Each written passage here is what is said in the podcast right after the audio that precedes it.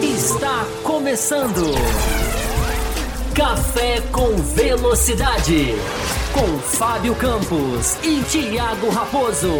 A dose certa na análise do esporte a motor.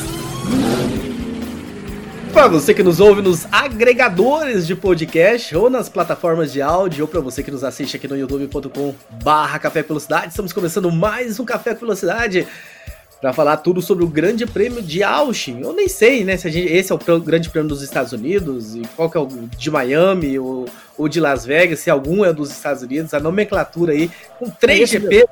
É esse que é o dos Estados Unidos? É, é GP, GP então, de Miami, GP dos Estados Unidos e GP de Las Vegas, é isso mesmo. Então, estamos pós-GP dos Estados Unidos para conversar com vocês tudo o que aconteceu sobre essa vitória mais uma vitória da Red Bull, mais uma vitória do Max Verstappen. Essa que, de certa forma, foi um pouquinho diferente das demais, né? Com um pouco mais de dificuldade, se é que a gente pode chamar assim.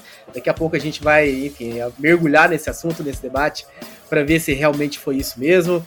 Vamos falar sobre o final de semana, como ele se desenvolveu.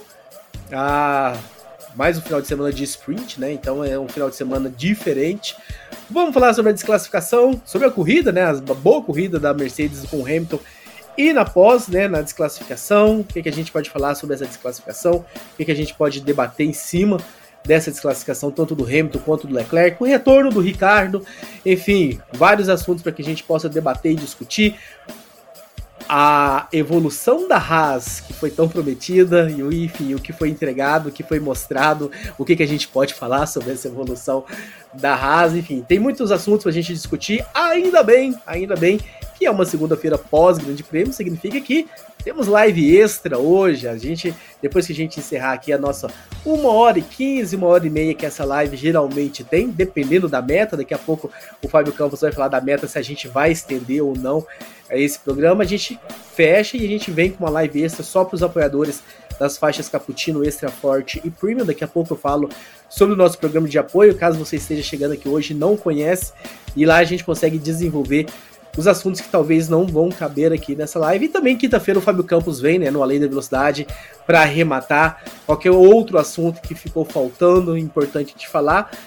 Mas sempre bom lembrar que nós estamos numa Race Week again, né? Daqui a pouco já tem México. Então na quinta-feira o Fábio Campos vai ter, enfim, cobrir os assuntos que talvez vão faltar dos Estados Unidos, mas já entrar no assunto México. Vai ser uma quinta-feira mais corrida para ele. Quem sabe ele vai fazer um programa mais longo, mais extenso na quinta-feira, ou aparecer no sábado, no domingo, enfim, fica sempre a promessa aí. Vamos pôr o Fábio Campos para trabalhar. Fábio Campos, seja muito bem-vindo. Ah, estamos aí nessa reta final. Tem, enfim, pessoal aqui na expectativa pelo Grande Prêmio São Paulo que está se aproximando também. Mas é hora da gente falar dos Estados Unidos e dos desdobramentos de tudo que aconteceu. Você apareceu aqui né, no domingo. Eu confesso que eu ainda não assisti a sua live do domingo. Além da velocidade, eu já ouvi. Terminei ele hoje, ouvi, enfim, lá na minha academia, como sempre. Mas eu vou ouvir, assistir o conteúdo, né? A gente tá com muito conteúdo, é difícil de acompanhar, eu entendo. É difícil. O homem tá trabalhando, o homem tá trabalhando, gente. Mas ele, e aí? Ele disse para mim que tem que ter live no final de semana. Ele disse para mim uma vez lá atrás. Ele falou, cara, tem que ter live no final de semana, final de semana, porque é final de semana. E ele tava certo. Mas enfim, conclua a sua abertura, seu Thiago. Não é isso, eu já quero saber de você, enfim, ah, antes, da gente, mergu... antes da gente mergulhar nos debates que é característica aqui deste programa, de analisar as coisas bem a fundo e fugir da análise rasa e fácil, eu quero saber a sua impressão geral para que a gente daqui a pouco possa mergulhar nos assuntos que marcaram este grande prêmio dos Estados Unidos. É isso aí, Raposo. Legal, muito boa aí a apresentação. Sejam bem-vindos todos. É, estão aqui mandando mensagem. É, hoje, inclusive, Raposo, já, deixa eu já deixar aqui um, um, um parabéns aqui para o nosso apoiador Samuel Oliveira, que já fez live dos apoiadores. Vai fazer mais, já já ele está escalado para fazer outras estará escalado. Hoje é aniversário dele, tá aqui na tela aqui, então a gente começa o programa mandando um, um salve especial aqui pro nosso apoiador. Ele é apoiador no Pix, porque você pode apoiar no Pix, daqui a pouco o Raposo vai explicar tudo. Mas no decorrer da live. Mas aqui fica aqui o nosso registro aí, o nosso abraço, nossos parabéns pro, pro Samuel. É muito legal quando os ouvintes fazem aniversário no dia do café. Né? Eu tenho certeza que param tudo que estão fazendo para ouvir o café. Só quem não participa do café no dia do próprio aniversário é o Raposo. Os ouvintes fazem, eu faço. É sempre assim. Mas, é, falando sério agora, Raposo, é, hoje é uma edição muito boa para a gente trabalhar, digamos assim, para a gente fazer aquilo que a gente se compromete a fazer, que é dar uma análise diferente, que é rebater certas coisas que estão muito em voga. São dois assuntos principais, eu acho, nessa edição. É, o como foi a corrida, porque na live de domingo, Raposo, eu dizia que o modo como o Verstappen se recuperasse, ele, eu disse que ele era 80%, fui até modesto, né?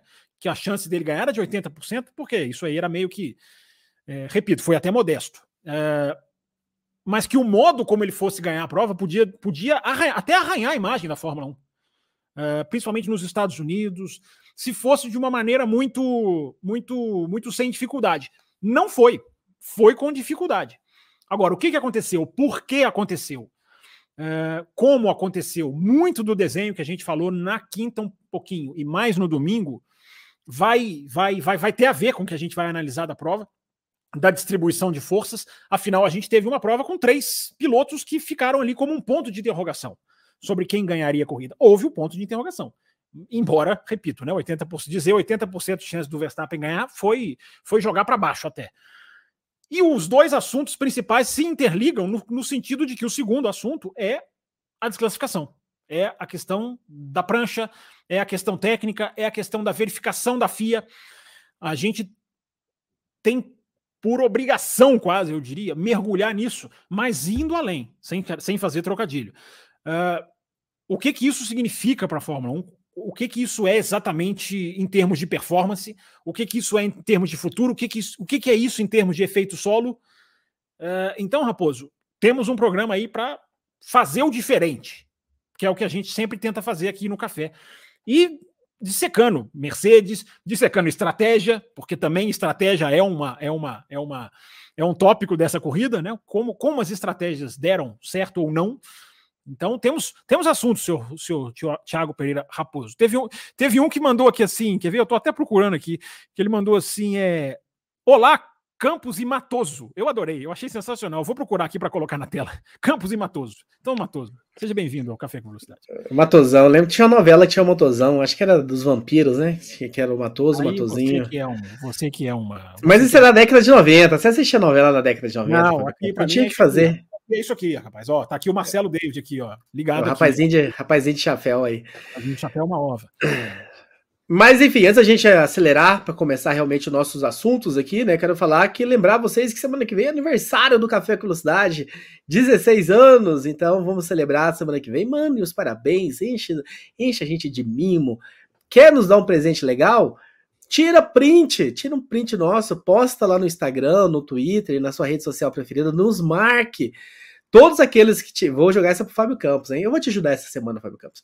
Todos aqueles que nos post, postar nos stories, que tá nos ouvindo e nos marcar e tiver o perfil aberto, a gente vai repostar, né? A gente vai dar lá jogar nos nossos stories também. Lembrando que quem tiver o perfil aberto, né? Se você tiver o perfil fechado, é impossível a gente fazer isso, porque o Instagram respeita que você tem um perfil fechado e você não quer expor o seu stories para o mundo. enfim, dando os parabéns aí, 16 anos de Café com Velocidade, eu acho que a gente Com merece. detalhe, viu, Raposo? Você Diga. tem um tempo que você perdeu a conta. Essa é a nossa edição 899. Na, Sério? Na, na quinta-feira é a edição 900, inclusive. Ah, então. Isso, não, porque não, isso porque eu não subi, não contabilizei a live extra. Se eu contabilizasse a live extra lá no, lá no, lá no, no áudio, essa já Você seria tá... a, a, edição 900. Mas como não foi contabilizada, essa ainda Você tá é a perdendo. Tem, tem, os números são importantes, Fábio Campos. Tem que gerenciar esses números melhores aí. Sem dúvida, sem dúvida. Ah, grande prêmio dos Estados Unidos, Fábio Campos. Nós vimos, como você falou, um ponto de interrogação em algum momento, enfim, eu pelo menos, eu não tinha certeza, me parecia em determinado momento que o Norris, eu quero até falar sobre o Norris em algum momento, a gente vai falar da McLaren, sim, sim. falar sobre o Norris, mas em algum momento eu vi com, com, chances claras de vitória ali, me pareceu que, que ele levaria, até quando eu, enfim, acreditava que ele partiria apenas para um pit stop e, e coisa do tipo, não foi uma vitória fácil, não foi uma vitória tranquila. Tem a questão das ondulações, a gente sabe que a ondulação e Red Bull ah, não, não se combinam muito bem. O que mais, Fábio Campos, tem por trás dessa dificuldade que foi apresentada a Max Verstappen e a Red Bull nessa pista, para a gente já começar a falar do desenvolvimento da corrida?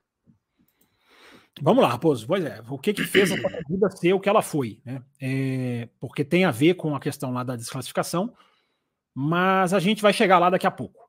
É, o que a gente pode dizer, Raposo, é, você já, você já sentenciou muito bem é, a questão dos, dos bumps, né, das ondulações. Por quê? Porque a Red Bull sofre mais com as ondulações do que os outros carros. Todos os carros sofrem com as ondulações. Porque com a ondulação, você tem que levantar o carro. E levantar o carro nessa era do efeito solo é tirar tempo do carro. É, é, isso é um mais um igual a dois, gente. Isso aí é, é, é absolutamente inquestionável. Mas quem trabalha melhor o efeito solo vai sentir mais.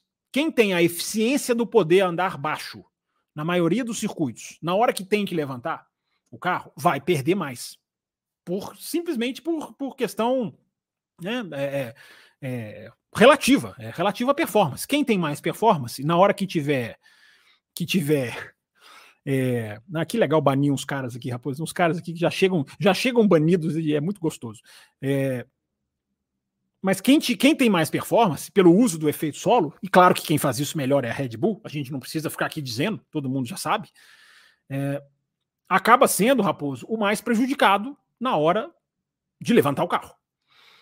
Então, Raposo, se você casa isso uh, com a questão, porque não é que a Red Bull virou um carro mediano. A gente pode até falar, Raposo, no momento em que eu vou ter que ligar aqui a minha bateria, porque eu esqueci uh, de novo. A gente pode até falar da comparação com Singapura. Por que, que em Singapura, que também foi a questão dos bumps, analisada aqui pelo Café com Velocidade, por que, que Singapura causou aquele impacto? A gente esbarrou sobre isso no finalzinho da live domingo. Uh, e Austin, não. Porque Austin tem várias características que são benéficas à Red Bull. Então a Red Bull perdeu, mas não significa que a Red Bull foi ficou, digamos, aleijada. Não foi, não foi assim. Mas a Red Bull perdeu. A Red Bull sentiu ter que levantar o carro. E aí, Raposo, a gente começa a. Essas pecinhas do quebra-cabeça, elas vão se encaixando, né? Porque não é só a questão de Singapura, é muito também a questão de Spa. Porque em Spa, a gente, já, a gente, a, a gente atualizou a apuração de Spa, né? Ela foi, ela foi sendo atualizada na medida que, que, que, que o tempo foi passando e que as informações foram chegando. Aquele rádio, aqueles rádios do engenheiro do Verstappen, use a sua cabeça, use your head, em Spa-Francorchamps, eram uma clara indicação. Isso foi analisado assim de, de, por jornalistas que reviram a prova, que verificaram o timing exato dos áudios, que era sempre na curva 1 de Spa-Francorchamps. Por que, que eu estou indo lá atrás? Por que, que eu estou lembrando disso? Porque era um aviso, aqueles use your head, era um aviso para o Verstappen levantar o pé na Rouge. E a telemetria mostra que Pérez e Verstappen fizeram isso a corrida praticamente inteira. Eles levantavam o pé na Rouge, na base da Rouge, não lá em cima, na, na, na base da Rouge. Que é, por quê? Porque é onde o carro bate. Então, Raposo, a, a, gente vai somando essas peças do quebra-cabeça e a gente chega em Austin e vê a pista super ondulada, como a gente previu que, que, que, seria. Porque a ondulação em Austin, Raposo, ela vai aumentando a cada ano. Ela, ela é anual. Ela não é assim, ah, tem muitos anos. Não, o asfalto foi recapeado há pouco tempo. Mas ela vai aumentando a cada ano. É, porque o terreno, o terreno se mexe. Cada, cada pista é construída em cima de um terreno. Tem terreno que é mais arenoso, tem terreno que é mais pantanoso, tem terreno que, que se mexe, que é mais montanhoso. É diferente, é diferente. Cada pista está num lugar diferente. Tem pista que não, não, passa anos. O Bahrein nunca foi recapeado. O Bahrein. Por quê? Porque está lá no meio de um deserto, liso, flat, não precisa. Uh, e, é, e é sol o ano inteiro, né? Austin, como acontece, por exemplo, com o Spa, Austin passa por extremos de temperatura. Passa por neve praticamente e, e, e, e isso que a gente viu, isso que a gente vê. É...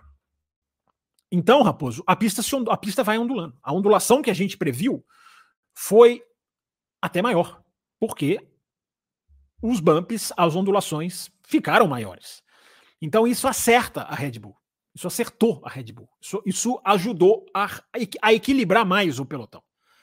É, isso ajudou a perturbar a Red Bull. E outra coisa também, que foi o problema de freio do Verstappen. Isso eu fui muito atrás disso, Raposo. Assim, é, se é como muita gente falou, muita gente escreveu, é, é, é quase. É, é, é, o Verstappen teve que ser muito habilidoso, pelo que eu vi dessa questão dos freios. Porque é um problema que fez ele perder o feeling do freio. É, o feeling do freio, o que é o feeling do freio? Não é se o carro vai parar ou não. É o feeling do freio, se ele. O balanço de freio deixa de ser efetivo, ou seja, jogar mais para trás o freio para a roda traseira, jogar mais para frente. Isso não estava funcionando, isso não estava dando certo, ele não estava conseguindo sentir isso. E deve ser bem, bem difícil guiar assim, né?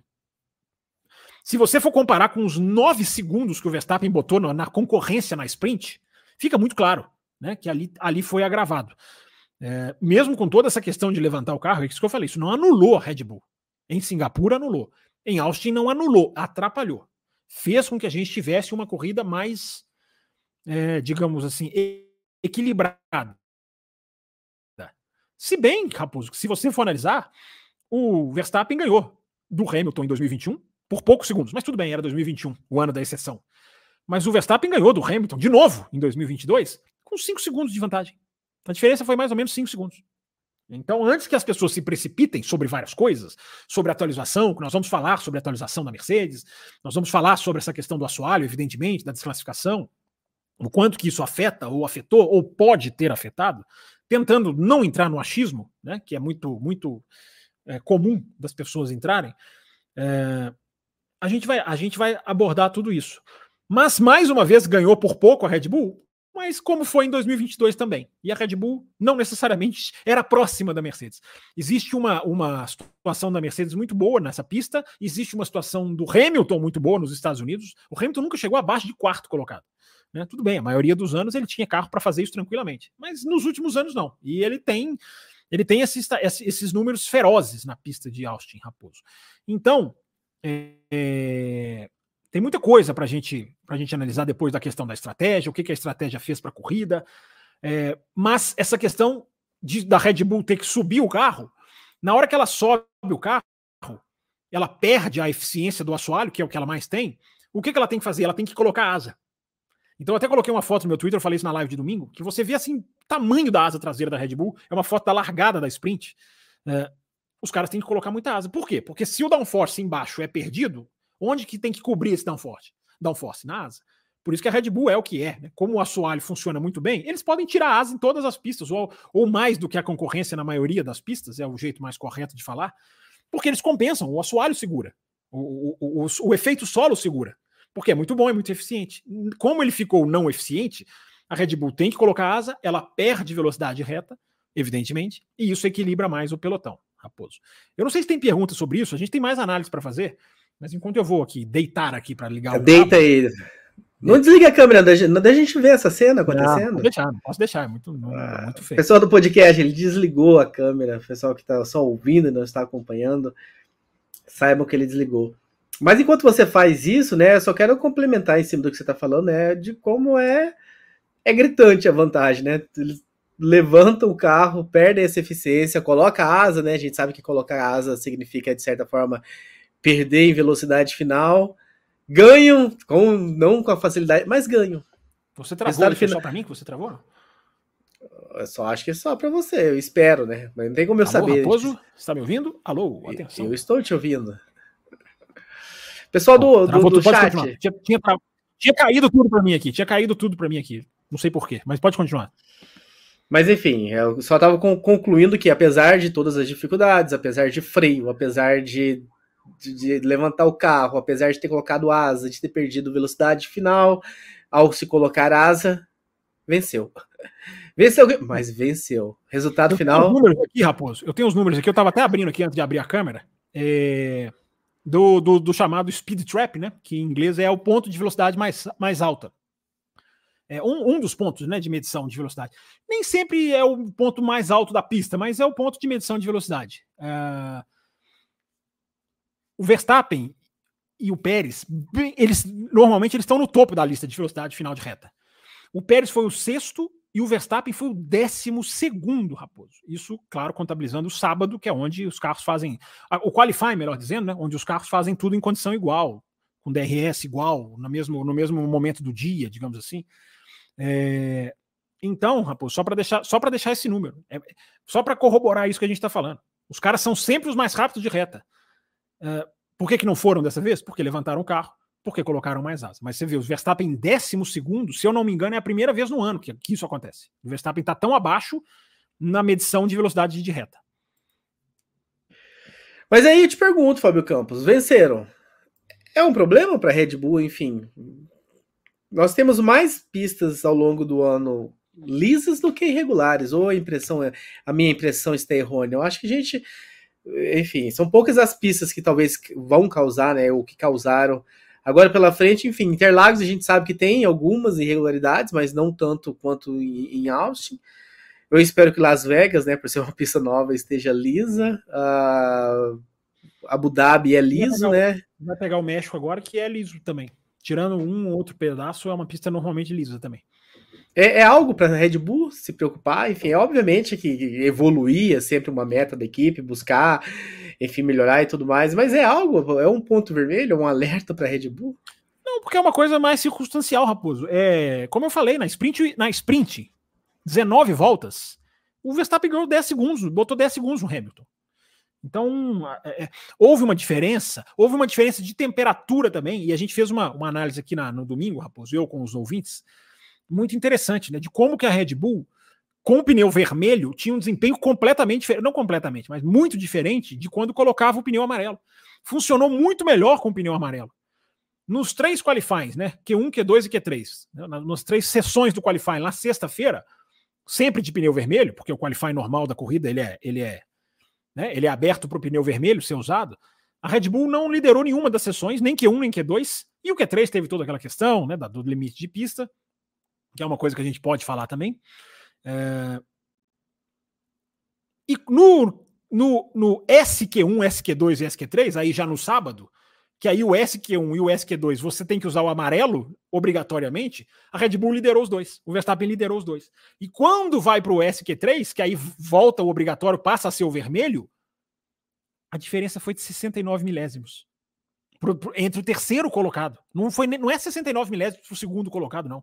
É para o terceiro colocado, 69 milésimos. Eu nem lembro qual é a diferença para o segundo.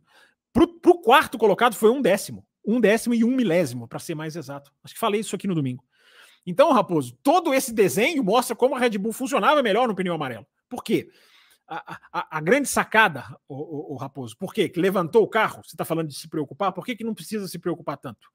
Uh, porque ao levantar o carro, eles colocaram mais asa na traseira, talvez até mais do que o normal, e o carro estava saindo de frente. Porque é assim, quando você abastece a asa na traseira, a tendência do carro é sair de frente, que é o que o Verstappen abomina. Então, na transmissão da Sky Sports, na sexta-feira, no FP1, treino livre 1, TL1, como queiram, o Verstappen várias vezes no rádio falando: o carro tá saindo muito de frente, o carro tá saindo muito de frente, o carro tá saindo muito de frente. É o que ele não gosta, porque o carro já estava carregado para para proteger os pneus traseiros. Isso é uma delícia na corrida. Isso ele sofre no qualifying, ele sofre na volta rápida, entre aspas, sofre um pouco, mas na corrida isso ajuda demais. Então ajudou, Raposo, a Red Bull a proteger os pneus traseiros. Quem, quem assistiu a sexta-feira prestando atenção no rádio, se sabe o que eu estou falando. O Verstappen, em, eu acho que foi uma vez só para transmissão, mas os repórteres da TV inglesa que acompanham mostravam ele, ele, ele, ele dizendo que o carro estava muito fora do estilo dele, que estava saindo de frente no final das contas era necessário, pra, era necessário fazer isso, porque protegeu os pneus traseiros. Protegendo os pneus traseiros, o cara ganhou de 9 segundos na sprint. E no domingo entrou. Aí no domingo a temperatura mudou. Né? Os repórteres que lá estavam diz, dizem que a temperatura ficou muito mais quente no domingo. E isso aí, aí já começa a atrapalhar mais um pouco. E aí teve o problema do câmbio. Teve o problema do câmbio, não, desculpa, teve o problema do freio. Porque o problema do freio por isso que o Verstappen brigava tanto com o engenheiro dele no rádio. Vocês, vocês repararam isso, porque foram vários para transmissão. Ele, ele, ele, ele não ele, fale comigo no ponto de freada. Não fale comigo no ponto de freada. Por quê? Porque a, a, ele estava tendo que frear de uma outra maneira. Ele estava tendo que é, é, colocar uma concentração na freada muito maior do que o normal, porque ele não tinha o feeling se o carro ia travar ou não. E ele até não deixa travar, se eu, que, eu, que eu me lembro, não deixa travar. Mas a situação era tão é, é, é, é diferente que toda vez que o engenheiro falava na freada, isso incomodava ele. Isso não incomoda, não, não me lembro de nenhum outro piloto fazer isso. É, normalmente se referia exatamente à freada.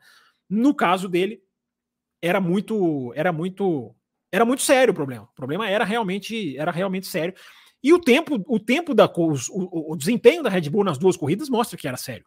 Ganha por 9 segundos na sprint e chega com o Hamilton embutido atrás na corrida, embora teve a questão da estratégia que nós vamos entrar, mas mostra claramente a questão do, do, do, do problema que a Red Bull não estava no seu melhor, agravado por ter que levantar o carro para fugir dos bumps, porque o efeito solo da Red Bull é muito mais eficiente, ou seja, o carro pode andar muito baixo. Então é o que eu acabei de falar. Quando tem que levantar esse carro, eles vão sentir mais do que os outros.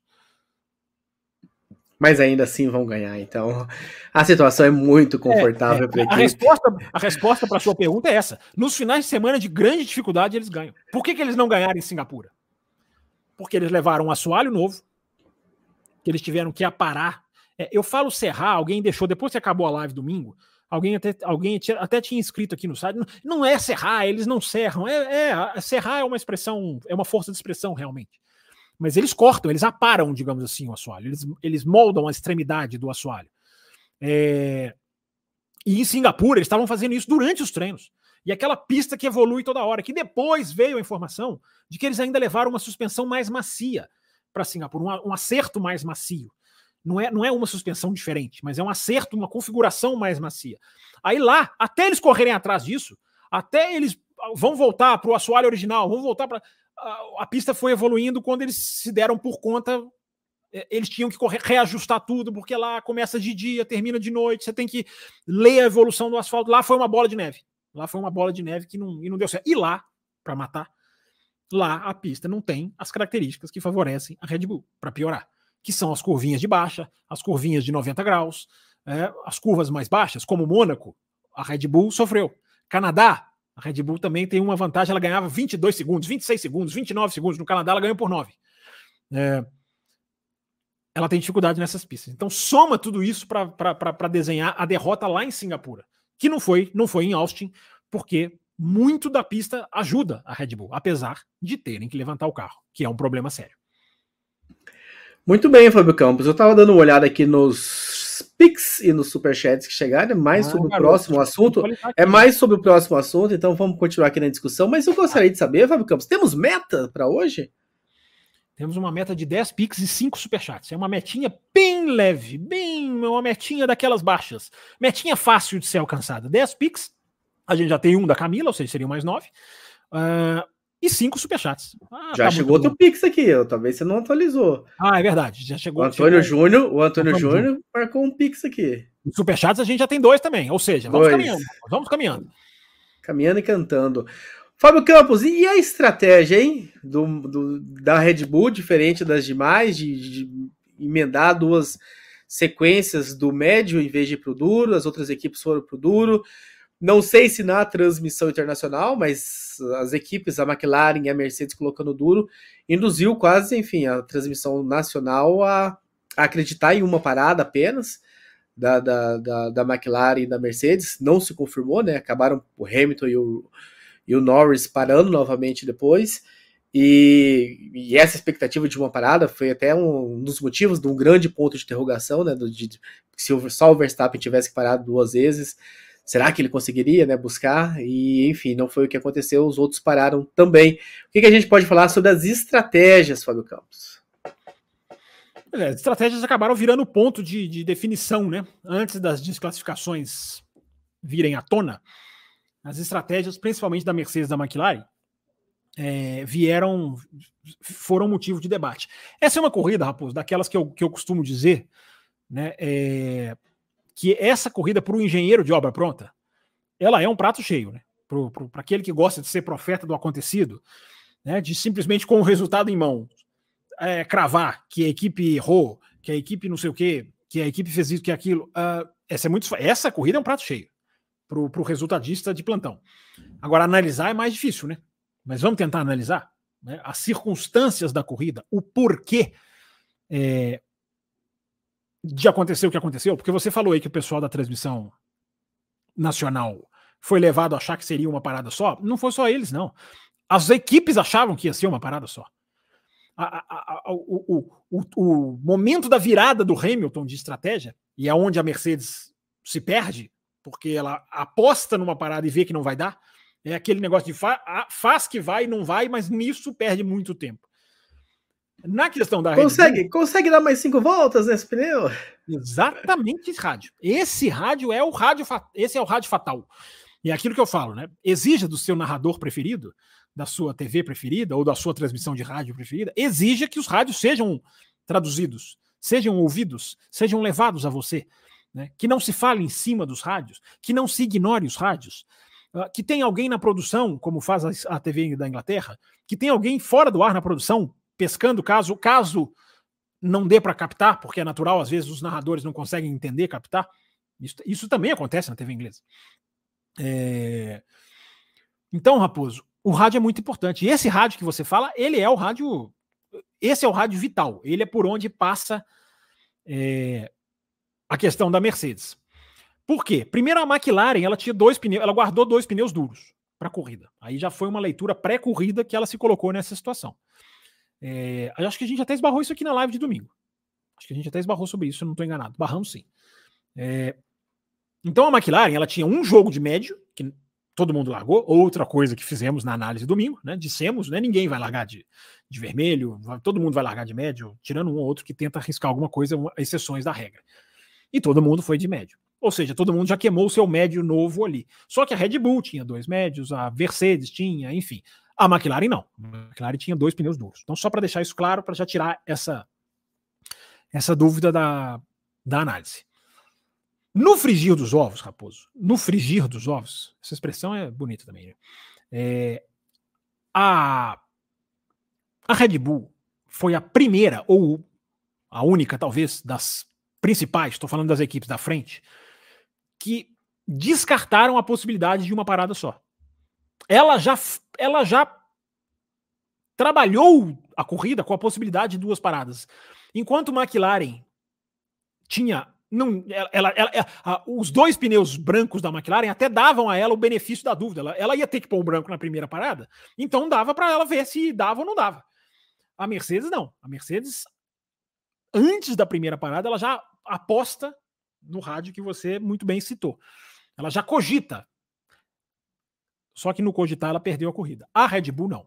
A Red Bull já decididamente trabalhou com duas paradas isso acabou sendo muito importante. Ah, Fábio, por que você está dizendo que a Red Bull decididamente trabalhou com duas paradas? Porque não só o Verstappen é o primeiro a parar na volta 16, ele é o, ele é o cara que puxa todo mundo, tirando uma galerinha lá de trás, né? É, Albon, Bottas, né? mas aí os caras ali não é gente que está brigando pela corrida. Naquele pelotão da frente, o Verstappen é quem puxa a fila. Porque ele vinha na corrida de recuperação, largou em sexto, vinha se recuperando. E o undercut muito poderoso, quando se fala em desgaste de pneus, ele para na 16. Só que ele para na 16 e troca amarelo por amarelo. Ou seja, claro que ele vai fazer duas paradas, evidentemente, já que o regulamento obriga. Então você vê na primeira parada que a Red Bull estava sabendo, a, além de tudo, a Red Bull ganhou das, das outras duas estrategicamente. Porque a Red Bull nem cogitou uma parada só. É, enquanto que Mercedes hesitou, mas com com, com, com total compreensão do que a Mercedes fez. É, com, é muito compreensível o que a Mercedes fez. E aí é que eu falo, aí é que eu digo, Raposo, que é, é a questão do engenheiro de obra pronta. Porque para cravar que uma equipe errou uma estratégia, eu costumo, o meu critério é, é me transportar para o momento da prova. Muitas vezes, equipes fazem, fazem estratégias, colocam pneu, tomam decisões que na hora a gente já diz, ah, não é possível, tá errado. Muitas vezes faz parte de uma aposta no momento, que é o caso da Mercedes. A Mercedes se vê numa situação difícil porque o timing da conversão da, de uma para duas paradas, ou duas para uma, é que foi errado. Porque o Verstappen para, o Norris para, e aí vem o rádio que você brilhantemente citou. Repete, Raposo, fala de novo. Repete o rádio. Fala o rádio de novo. Em português ou em inglês? Ah, você, se você quiser tirar o inglês, eu vou até ficar aqui. É, não, não, vamos arriscar, né? Vamos manter, vamos, vamos na bola segura. É um cara que sabe falar inglês fluente, ele trabalha com multinacionais, fala inglês lá na. Uh, você consegue dar mais cinco pontos nesse pneu? Que foi perguntado, Raposo, para o Hamilton e para o e Russell. E o Russell, yes. E o Russell, yes. Exatamente. Agora até eu arrisquei o inglês. E o Russell, yes. E o Russell fala, dá. Ou seja, havia dúvida. A resposta do Hamilton é mais. Ah, cara, não sei. Ele até fala um man, né? Cara, não sei. O Hamilton é mais. Mas o Hamilton também não veta. Por quê? Porque naquele momento, muito provavelmente pelos problemas de freio da Red Bull, que ainda não eram publicáveis, não estavam na transmissão ainda. Só na metade para o final da prova é que aqueles problemas vão sendo é, publicados no rádio da transmissão. Mas provável, por isso que eu coloco na condicional. O, o, enfim, o frigir dos ovos é. Eles estavam andando mais ou menos no mesmo ritmo. Norris, Hamilton e Verstappen. Mas o Verstappen chegando, galgando posições no pelotão. E é o Verstappen e é a Red Bull. Por isso que eu digo, tentar fazer uma coisa diferente. É por isso que eu separo os engenheiros de obra pronta de quem faz a análise. É, tentar fazer uma coisa diferente era totalmente viável naquele momento. Porque se eu tô andando mais ou menos no mesmo ritmo da Red Bull, eu não sei se esse cara vai acelerar daqui a uma, duas, três voltas e vai me passar, vai deixar para trás. Então por que não tentar uma estratégia diferente? É tudo ou nada. Gente, a vida de Mercedes, de Ferrari e de McLaren também, agora é tudo ou nada. É tentar ganhar uma corrida, do jeito que for. É forçar. Entendeu? É tentar a forceps, como diria o outro, ganhar uma corrida. Porque é o que resta. Acabou, não tem campeonato, não tem nada, né? Nem matematicamente já não tem. Então, o que é a glória para a McLaren? A glória para a Mercedes não é vice-campeão. Vice-campeão é dinheiro. É, claro, ganha dinheiro. Mas, mas, em termos de marketing, ganhar uma corrida vale muito mais. Muito mais. É, então é tentar ganhar a corrida de qualquer maneira. Ou não de qualquer maneira, né? Mas, enfim, forçar, arriscar, ousar. Então a Mercedes fez isso. A Mercedes ousou. E naquele momento era compreensível. Porque, de repente, os pneus do Hamilton mergulham. Ele tinha ali um ritmo mais ou menos para ficar, para se manter. Então o Norris para, e o Verstappen para, e o Hamilton continua. Só que, de repente, é, o pneu acaba, meio que despenca. Então foi esse timing entre a decisão de ah, agora então vamos abrir mão da, da, vamos abrir mão de uma, de uma parada, vamos. O Hamilton, o Verstappen, repito, para na 16, o Norris na 17, aí o Hamilton faz que vai. Ele tinha que ir lá para 25, é, tinham 56 voltas. Se o cara quer fazer uma parada, ele tem que chegar perto da metade. Mesmo que ele tá com o amarelo e vai colocar, teoricamente, o branco. Ele só foi até a 20. Ou seja, eles abrem mão no meio, porque eles precisam abrir mão no meio, porque o pneu despencou. Então ali matou. Ali matou. Ali a corrida dele tem problema. O que, que eu estou dizendo, inclusive, do vale tudo para ganhar a corrida, né? Que é um vale tudo entre aspas. O Norris, Raposo, não sei se você reparou, eu desconfio que você anda reparando um pouco mais nas coisas. Quando desconfio. Uh, que você antes não reparava em nada. O Norris para na 17, bota o branco e para de novo na 34. Ele para muito cedo. Uh, ele só dá 16 voltas com pneu, 17 voltas com pneu, com pneu branco. Como 17 voltas? Se a corrida tem 56 e esse é o pneu que mais dura. É o quê? Uma tentativa desesperada, entre aspas, de fazer alguma coisa diferente de tentar alguma coisa diferente. Por isso que ele só anda. Ele tentou fazer o pulo do gato ali no, no, chamado undercut, que a gente sempre fala. Porque se você analisar o Norris, ele para na 17, ok, forçado pelo Verstappen, que para na 16. O Norris estava à frente. Né? A, a McLaren sonhou em ganhar essa corrida, eu acredito. Porque o Norris vai liderando e vai ficando e vão passando as voltas, e depois das duas paradas ele continua líder, e o Hamilton ali no meio, o Verstappen tinha que passar o Hamilton. É, houve uma situação da McLaren pensar em ganhar a corrida, mesmo ainda no começo. Então, Raposo, não só esse timing da conversão do Hamilton, sublinhado pelo rádio, e o pneu de repente mergulha e acaba, e ele se vê obrigado a abrir mão da parada, porque esse é o resumo da coisa. Eles se veem obrigados a abrir mão de uma parada só. Sabe por quê, Raposo? Sabe por quê, ouvinte? Porque é final de semana de sprint é plenamente justificável. Fim de semana de sprint, você só tem uma hora para andar com o carro. Isso tem tudo a ver com a desclassificação da prancha. Você só tem uma hora para andar com o carro. Você não teve tempo de fazer os tais long runs, que é a simulação do pneu com o tanque cheio. Não fizeram. Então, esse é o efeito sprint que a gente sempre fala aqui: menos treino, mais imprevisibilidade. Então, a Mercedes ousou empurrar para uma parada só, sem ter a segurança da sexta-feira, que a sexta-feira normalmente passa se isso vai dar certo ou não. É a magia do final de semana de sprint, gente. É a magia. Atrapalhou a Mercedes? Atrapalhou a Mercedes. Né? A Mercedes podia ter ganho, a corrida seria melhor? Seria, mas em termos da imprevisibilidade, é a sprint fazendo o seu papel. Né? uh, é a sprint mostrando o seu valor, né? Eles não sabiam, Raposo. Eles acharam que ia dar. E não deu, porque o pneu de repente mergulha. Aí eles são obrigados a parar. Então, Raposo, é totalmente compreensível não tentar vencer. Quer dizer, vou refazer a frase. É totalmente compreensível tentar vencer a Red Bull com uma estratégia diferente. Fica todo mundo no final, no, no, no, antes da prova começar, né? Eu dei uma batida de olho aí em WhatsApps, Twitters. É, fica todo mundo. Nossa, que volta que o Max vai assumir a liderança? Nossa, quantas voltas o Max vai demorar para assumir a liderança? Fica todo mundo nesse clima, né? Aí na hora que uma equipe tenta algo diferente, justamente por, com esse, com esse pensamento lá no inconsciente, se o cara, o cara vai liderar, o cara vai ter tudo para ganhar, então vamos tentar fazer alguma coisa fora do comum. Aí, aí um monte de gente metralha, né? Que, que absurdo, Mercedes, como é que faz isso? Né? Então as pessoas não chegam muito numa conclusão, não, Raposo.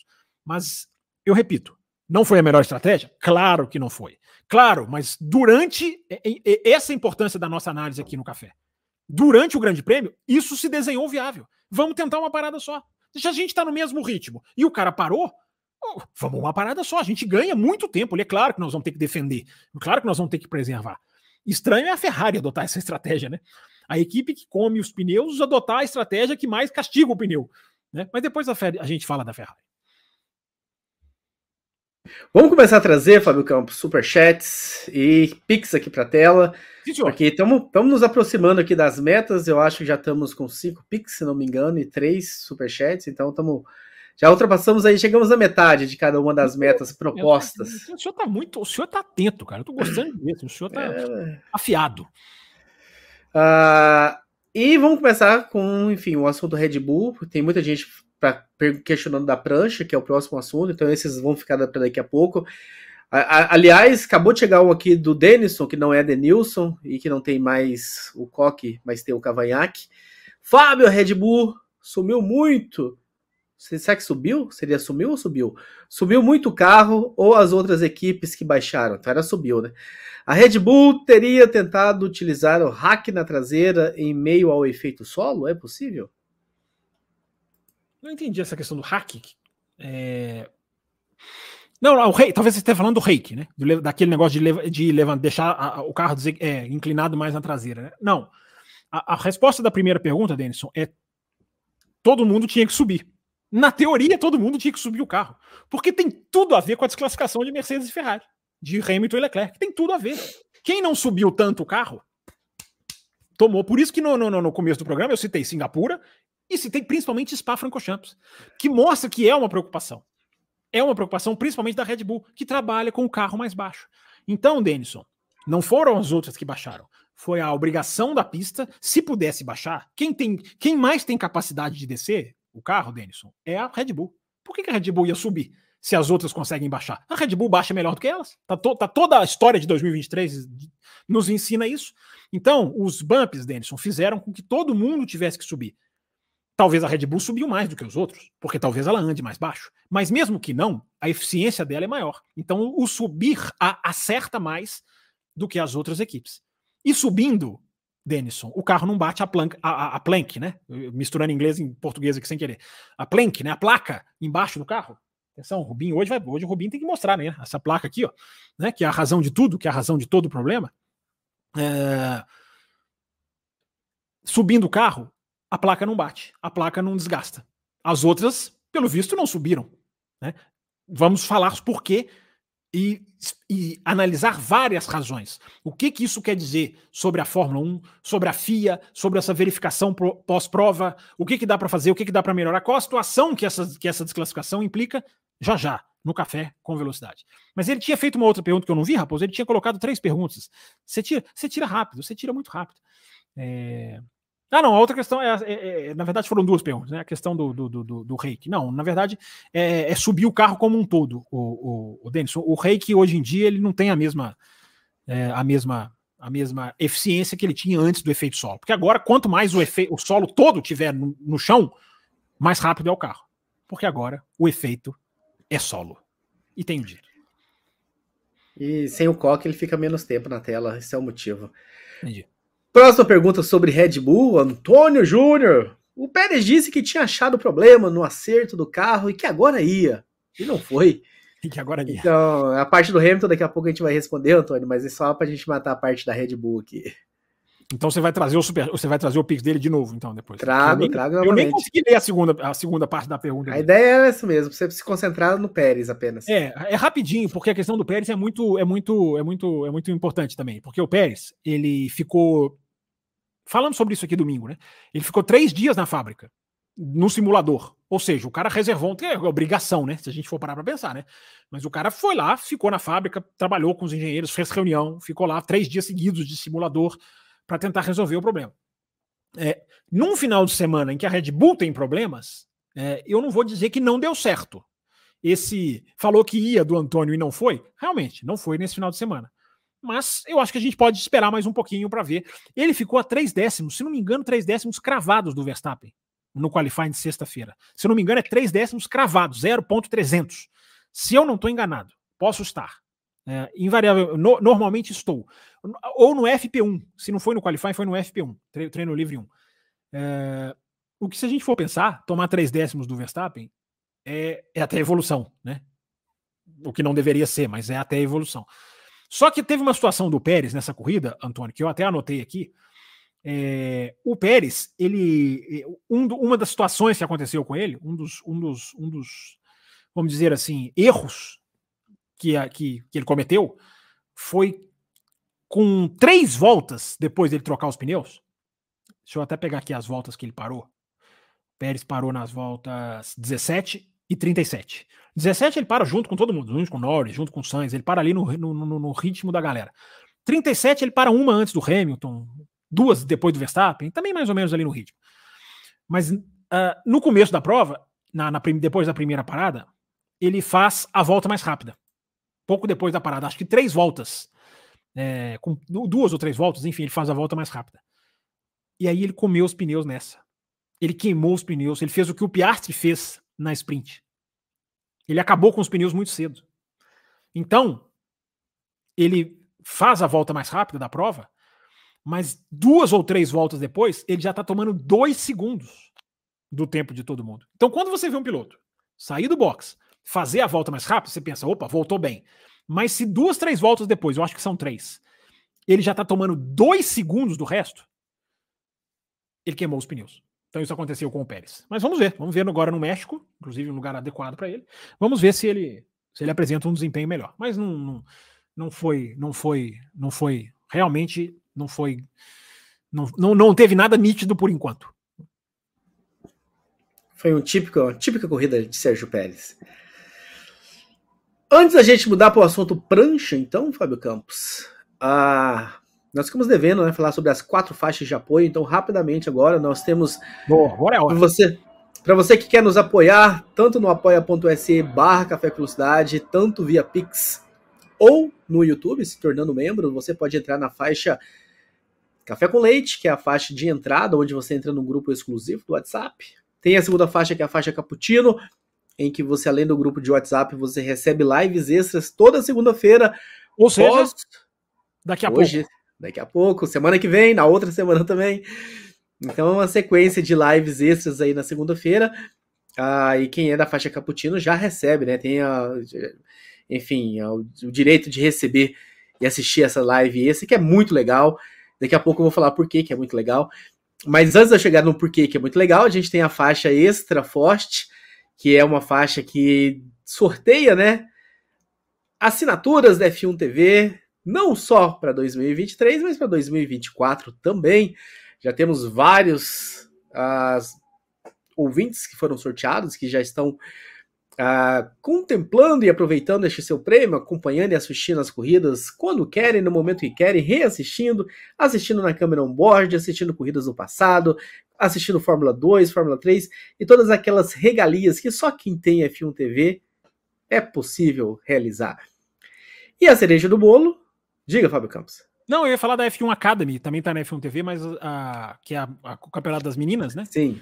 Chegou ao fim nesse final de semana, se não me engano. E, mas eu acho que ele pode ser, inclusive, eu, eu acho que ele está inclusive aberto no YouTube também. Não devia falar isso, né? Mas a obrigação de informar corretamente. Compromisso com a verdade, né? É maior, o compromisso com a verdade é maior. Não tá só na F1 TV, mas na F1 TV você pode ver também. Você tem lá as corridas da F1 Academy.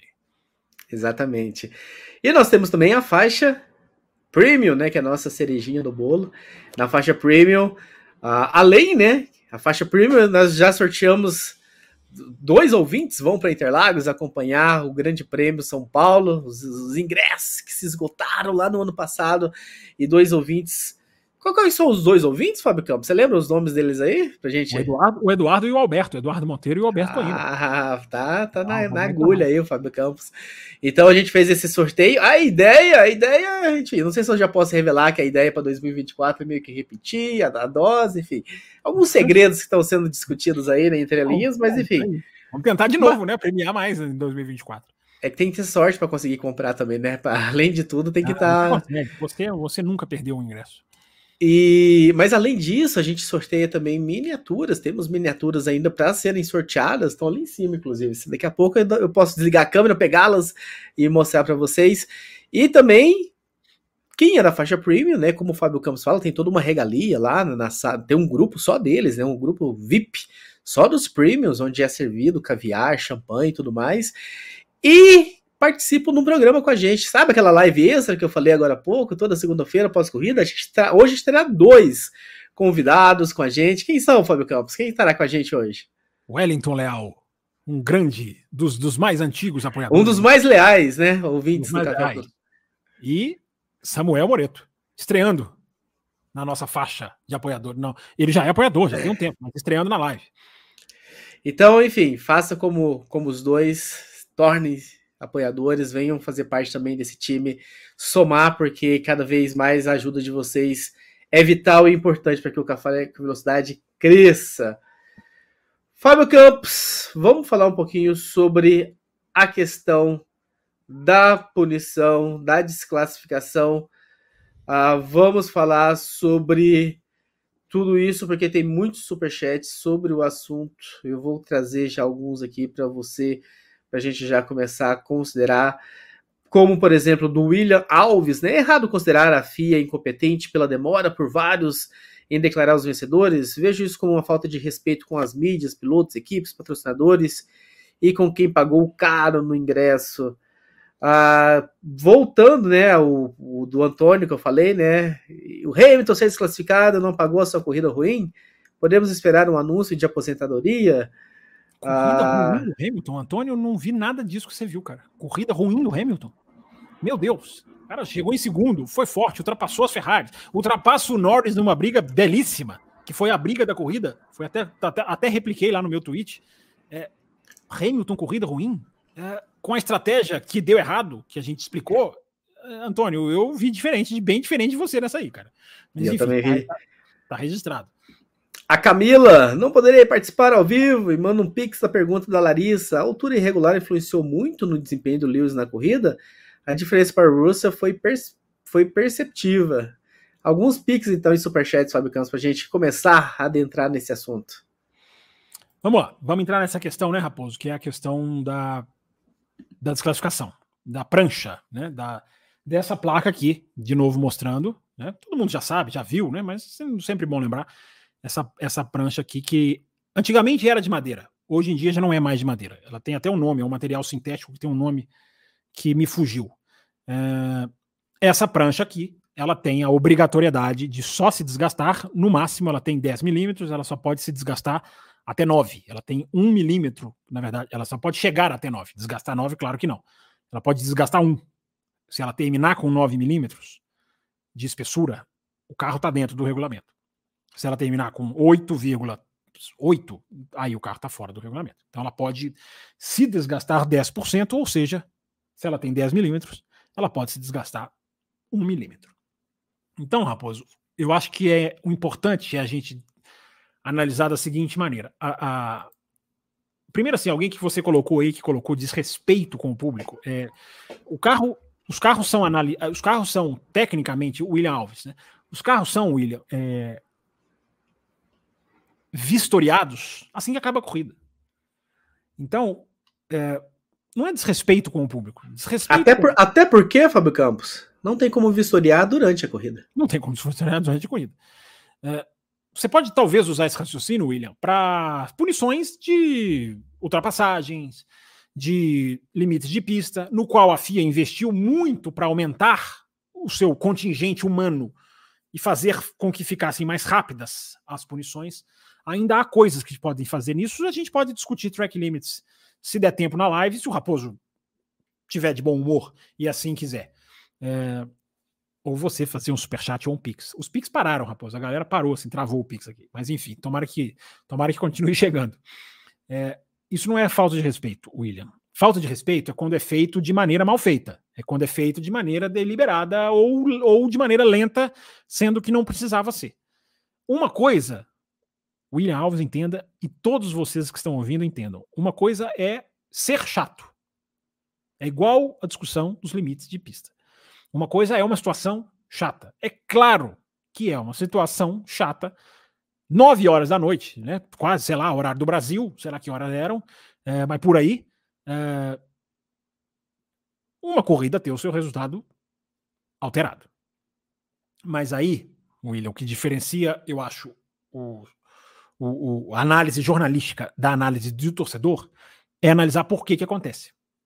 E o que que é que acontece mais do que o porquê, é o que que acontece é, nessa questão da vistoria dos carros.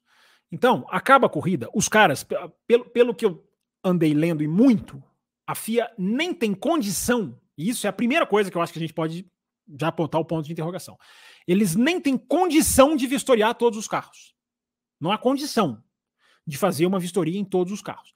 Os carros que tiveram a prancha analisada foram quatro. O Verstappen, Norris, Raposo está com um sorrisinho malicioso, eu não sei porquê. Deve estar tá lendo. eu explico, eu explico. Deve estar tá lendo alguma coisa muito engraçada. É. é porque o Antônio Júnior ele mandou um outro Pix para explicar que a gente leu errado o Pix primeiro dele. Ah. Eu gosto, eu vou começar a ler errado o Pix, só para a pessoa mandar um outro Pix para corrigir. Ah, ah, aqui, o Pérez disse que tinha achado problema no acerto do carro e que agora ia, e não foi o Hamilton ser desclassificado não apagou a sua corrida ruim. Do Pérez. Corrida ruim do Pérez. Não, bom, mandou... do Pérez. Você vê que, você vê que eu contei. A, a corrida ruim do Pérez. Hamilton bom, fez corridaço, bom. mas a desclassificação de Hamilton beneficiou o Pérez na briga. Eu tinha que dar uma risada disso aqui, tipo. é uma estratégia, estratégia pra gente lucrar mais, ô, Antônio. Não, não é estratégia, não, Antônio. É burrice nossa mesmo. Você tem que, você tem que entender que no ar a coisa mais difícil de você fazer no ar é ficar analisando e ficar refletindo. Captar, captar. A habilidade de transpor o pensamento de maneira clara parece fácil porque o Raposo, por exemplo, domina, mas não é simples. Então, às vezes, a gente lê na correria e não entende. Aconteceu semana passada, não foi, Raposo? Teve um superchat que eu não entendi, você me explicou. Acontece. É... Tá bom. É, não é o Hamilton, tá certo. O, o, tem uma, a desclassificação tem uma implicação matemática muito forte. Mas deixa eu voltar aqui, deixa eu terminar. Não, já, já, já que eu te cortei, eu tenho mais uma sobre pois o é. assunto. E, e, ela já tá brava aqui, que eu não tô, não tô lendo dela. Então a Isabela também mandou, né? O Max ganhou com problemas no freios e ainda de carros com, irregular, com irregularidades. E a Mercedes, hein? Tomou do próprio veneno, fez a FIA mudar a regra em 22. Não, não é isso, gente, não é. As pessoas, as pessoas estão muito, muito, muito afobadas. Calma, gente. Não é que tomou do próprio veneno. A regra da monitora, do monitoramento da placa, ela existe desde 94. Ela foi criada no 94, depois do, da morte do Senna. Essa é uma regra vinda do Senna. Ela foi criada em 94. O Schumacher, inclusive, tomou desclassificação em 94, lá, desclassificações polêmicas. Não é, não é, não tem a ver com mudar a regra, não, não é isso. O carro tá há, há mais de 20 anos, quase 30, 30 e alguma coisa, 29, sei lá, não sei fazer conta, vocês já sabem disso. É, o carro não pode, a, a, placa embaixo do carro, que antes era de madeira, enfim, é, não pode se desgastar, Isabela. Então, não é a Mercedes tomou do próprio veneno. A Mercedes, não, a, o que aconteceu é que as equipes, normalmente, elas têm que as pessoas confundem com trapaça, né? Tem muita gente que, que, acha que carro fora do regulamento é matematicamente igual trapaça. No Twitter tem um monte, né? Um monte de gente falando. É, não é necessariamente, não dá para provar que é trapaça, porque essa seria uma trapaça muito, digamos, muito pegável, muito difícil de escapar. Uma coisa é a asa flexível. O cara vai lá, faz, eles conseguem desenvolver mecanismos que na, na medição da FIA não dá para pegar. Não é trapaça, gente. Só fazendo um parênteses aqui, não é isso que a Isabela está dizendo, mas só fazendo esse parênteses. Né? As pessoas tendem a achar que carro fora do regulamento é trapaça. Ok, no Brasil é bem compreensível de entender essa linha das pessoas, que as pessoas pensam em. Tra... O Brasil é o país em que trapaça acontece, né? Toda hora. Então as pessoas acham isso. Ah, o, o, o, futebol aconteceu tal coisa, o juiz errou, é trapaça, ou não sei o que, o Mas, o Masi em 2021, as pessoas acham que tudo é, é, é, é um complô conspiratório de roubalheira. É, sem prova. As pessoas gostam de acusar. Mas é aquilo que eu falo, é diferenciar, diferenciar análise jornalística da análise arquibancadística. Vamos colocar eu, assim. não, eu não peguei a referência não dessa fez a FIA mudar a regra em 22. De que, que ela está falando especificamente? Ela deve estar tá falando da altura do, do, dos assoalhos, né? Que a Mercedes queria que os, os assoalhos fossem medidos de maneira diferente. É, é, na verdade, o que mudou foi a altura da extremidade também, Isabela. Não é que o assoalho mudou toda a altura dele, as extremidades tiveram que ter uma, uma, uma altura diferenciada. Mais ou menos isso que eu estou fazendo com a mão aqui. Ó. É, as extremidades subiram, como os meus dois dedos aqui nas pontas. Ó. Isso tem um desempenho aerodinâmico enorme, mas não tem a ver com a questão da placa. Volta aquele Pix lá, Raposo, que eu estava respondendo quando você começou a dar risadinha. Só para eu concluir o raciocínio. A, a Pix não, era, era um superchat amarelo, é do, do William aí. Valeu, William. É, porque é importante a gente concluir esse, esse raciocínio, que é a condição de se verificar todos os carros, que hoje não há. Não há material humano que possa acontecer, que, que possam fazer, deveriam, porque a, a verificação da, plan, da, da, da plank, olha eu, olha eu misturando inglês de novo, da placa, é, a verificação da placa tem mais pique chegando. Ela, ela é aleatória praticamente. Está escrito no regulamento. Eu até recortei aqui para trazer. É... Tá em inglês, mas eu vou ler em português para o Raposo não me crucificar. É, a sua descrição, a, a, sua escolha, discretion em inglês, e discretion em inglês não é, não é exatamente descrição, é, é a sua escolha. Qualquer checagem para verificar a, o, o, compliance dos carros ao regulamento, ou seja, os carros estarem dentro do regulamento, é dada ao senhor Joe Bauer, que é aquele de cabelos brancos lá, delegado técnico da FIA. Então, é a escolha dele. Por quê? Mas não é porque querem fazer isso para o Joe Bauer, porque o Joe Bauer é todo poderoso, não. É porque não dá, não dá para verificar todos. E deveria, deveria poder verificar todos. Por exemplo, Raposo, só para dar um exemplo do que eu estou dizendo. Segundo a Auto Esporte, tem, tem, tem, tem gente dizendo que não é exatamente isso que eu vou dizer. Mas só de haver o desencontro de informação já é já prova o ponto que eu estou querendo provar. De acordo com a Auto Esporte da Inglaterra, essa questão de checar a placa dos carros, nenhum carro, por exemplo, foi vistoriado nessa questão em Suzuka. Porque existe uma lista de coisas técnicas que são verificadas, que podem ser verificadas, mas nem todas são. Então, segundo a Autosport na Inglaterra, nenhum carro foi verificado a placa em Suzuka. Depois da sprint no Qatar, foi um carro só. Depois do Qatar Grande Prêmio, do Qatar Grande Prêmio de domingo, três carros foram avaliados. E agora, no, no, nos Estados Unidos, foram quatro. Então, Raposo, é, isso é muito importante a gente dizer. É, a questão da análise, William, não é falta de respeito. A questão da, da análise é uma limitação que causa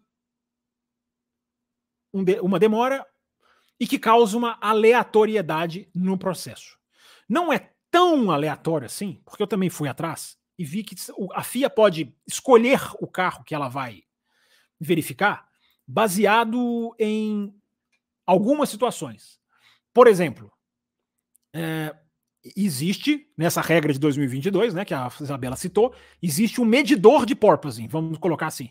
Existe um medidor de oscilação. Lembra que a gente falou isso ano passado? Lembra disso, Raposo? Existe um medidor de oscilação. Então aquilo pode ser analisado. Se aquele medidor está indicando que um carro está tá, é, quicando demais, digamos assim, a FIA pode pegar esse carro baseado nisso. Câmera on-board também é usado. A FIA vai lá, ela pode olhar a câmera on-board, o carro, o piloto que mais a cabeça mais balança, ela pode, opa, vou verificar esse carro. Tá balançando demais. E tem uma outra coisa, Raposo. O carro, quando desgasta a placa, ele teria um cheiro muito característico. A, essa placa emitiria um, até um cheiro mesmo quando desgastada. Isso que eu li tem uma razão de ser, porque a Fórmula 1 tem muito cheiro, né, Raposo? A gente em Interlagos a gente percebe isso. A Fórmula 1 tem muito cheiro, muito. É, cheiro de borracha, cheiro de gasolina, cheiro de, de motor, cheiro, cheiro, cheiro, tem uns cheiros que às vezes a gente nem identifica. Produto químico. É, o carro de Fórmula 1 tem muito isso. Eu me lembro de sentir muito cheiro dos carros, Raposo, no pé da Rouge, onde eu fiquei ali por alguns anos. Algumas vezes eu fiquei sempre ali assistindo a Fórmula 1. E ali você tem, não sei se pelo motor, né, por toda, todo produto químico, óleo, que tem óleo, nossa, que você cheira de óleo de vez em quando, em frente aos boxes, quando você tem a oportunidade de andar, é uma grandeza. Então, esse também é um dos critérios apontados na análise que eu fui atrás. Até o cheiro do carro. A FIA, a FIA pode falar, não, então eu vou verificar esse carro. Aí tem uma questão. Se a FIA, que aí, aí a reflexão que eu acho que a gente deve fazer, se a FIA não tem condição de verificar todos os carros, quantos carros irregulares não poderíamos ter em Austin que até se beneficiaram, porque ganharam posição? Com a, com a desclassificação até ganharam posição. Essa, para mim, é a discussão. Essa, William e ouvintes, é a discussão. Se você não tem condição de verificar todos os carros, e não tem, porque, gente, vamos lá. Vamos, vamos analisar. É muito fácil jogar pedra sem analisar. Não quer dizer que não pode melhorar, que não, não, não, não deva ser. Por isso que eu estou dizendo. Quantos carros não podem ter sido beneficiados? É mais gente que a FIA precisa? É mais material humano? Porque até o calendário, Raposo, atrapalha nisso aí. Porque a Fórmula 1 acaba de correr em Austin e já tem que sair para o México. Quando acabar a corrida no México, os caras vão ter que empacotar para Interlagos. Quando acabar a corrida em Las Vegas, os caras vão ter que estar do outro lado do mundo em três, quatro dias. É uma das razões da corrida em Las Vegas encaixada antes de Abu Dhabi ser sábado. Na Fórmula 1 é sábado, né? Para nós, madrugada. Uh, então tem essa discussão que a gente tem que ter. Quem já foi numa corrida de Fórmula 1, isso de novo eu posso falar também por experiência própria, principalmente na Europa, quando você pode andar pela pista quando a corrida acaba. Gente, a corrida da Fórmula 1 acaba. Ela já está sendo empacotada para viajar. Não é que acaba, vai para o pódio, vai. Não, ela, enquanto a corrida está rolando, a corrida já, a Fórmula 1 já está se desmontando para viajar. Então, isso atrapalha também essa questão. Porque os caras têm que avaliar rápido e os caras têm, não dá para avaliar todos os carros. Alguns carros já têm que ser liberados para viajar. Aí eles escolhem quatro ali que dá tempo. Mas aí, meu amigo, na hora que você libera o carro para viajar, acabou, acabou a vistoria. Se você já devolveu o carro para a equipe, acabou. Acabou. Não tem como você vistoriar mais. Não tem mais credibilidade para vistoriar. Tem que pegar o carro ali depois da corrida. Então tem uma série de problemas que eu acho que tem que ser pensados no que aconteceu em Austin. É, tem uma série de coisas que eu acho que tem que ser, tem que ser refletidas. Agora, no que foi depois do que aconteceu em Austin. Porque eu fico pensando, Raposo, existe uma dualidade. É, pode tirar da tela. Já ficou muito tempo, William. Você já está muito tempo aí na tela.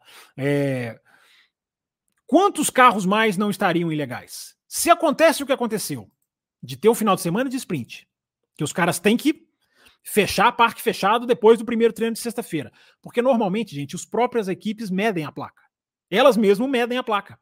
Você andou na sexta-feira, treino 1, você andou no treino 2, aí você tem um, um intervalo da, da, noite até o treino 3. As próprias equipes fazem a medição da placa. Não dá para fazer. Por isso que, por isso que ir para o lado da trapaça é quase uma é quase uma leviandade, sem ter como provar. Até porque é muito fácil da FIA pegar. É isso que eu estou dizendo. É diferente da asa dianteira, flexível, traseira. Isso é muito fácil da FIA pegar. Então não é trapaça, é erro. Que tem que ser punido. Que tem uma tolerância, mas tem que ser punido. É igual track limits. Uh, então, Raposo, no final de semana de sprint, as equipes têm que travar o carro depois do primeiro treino. E aí a chance de errar. Agora, eu fico pensando quantas mais não erraram.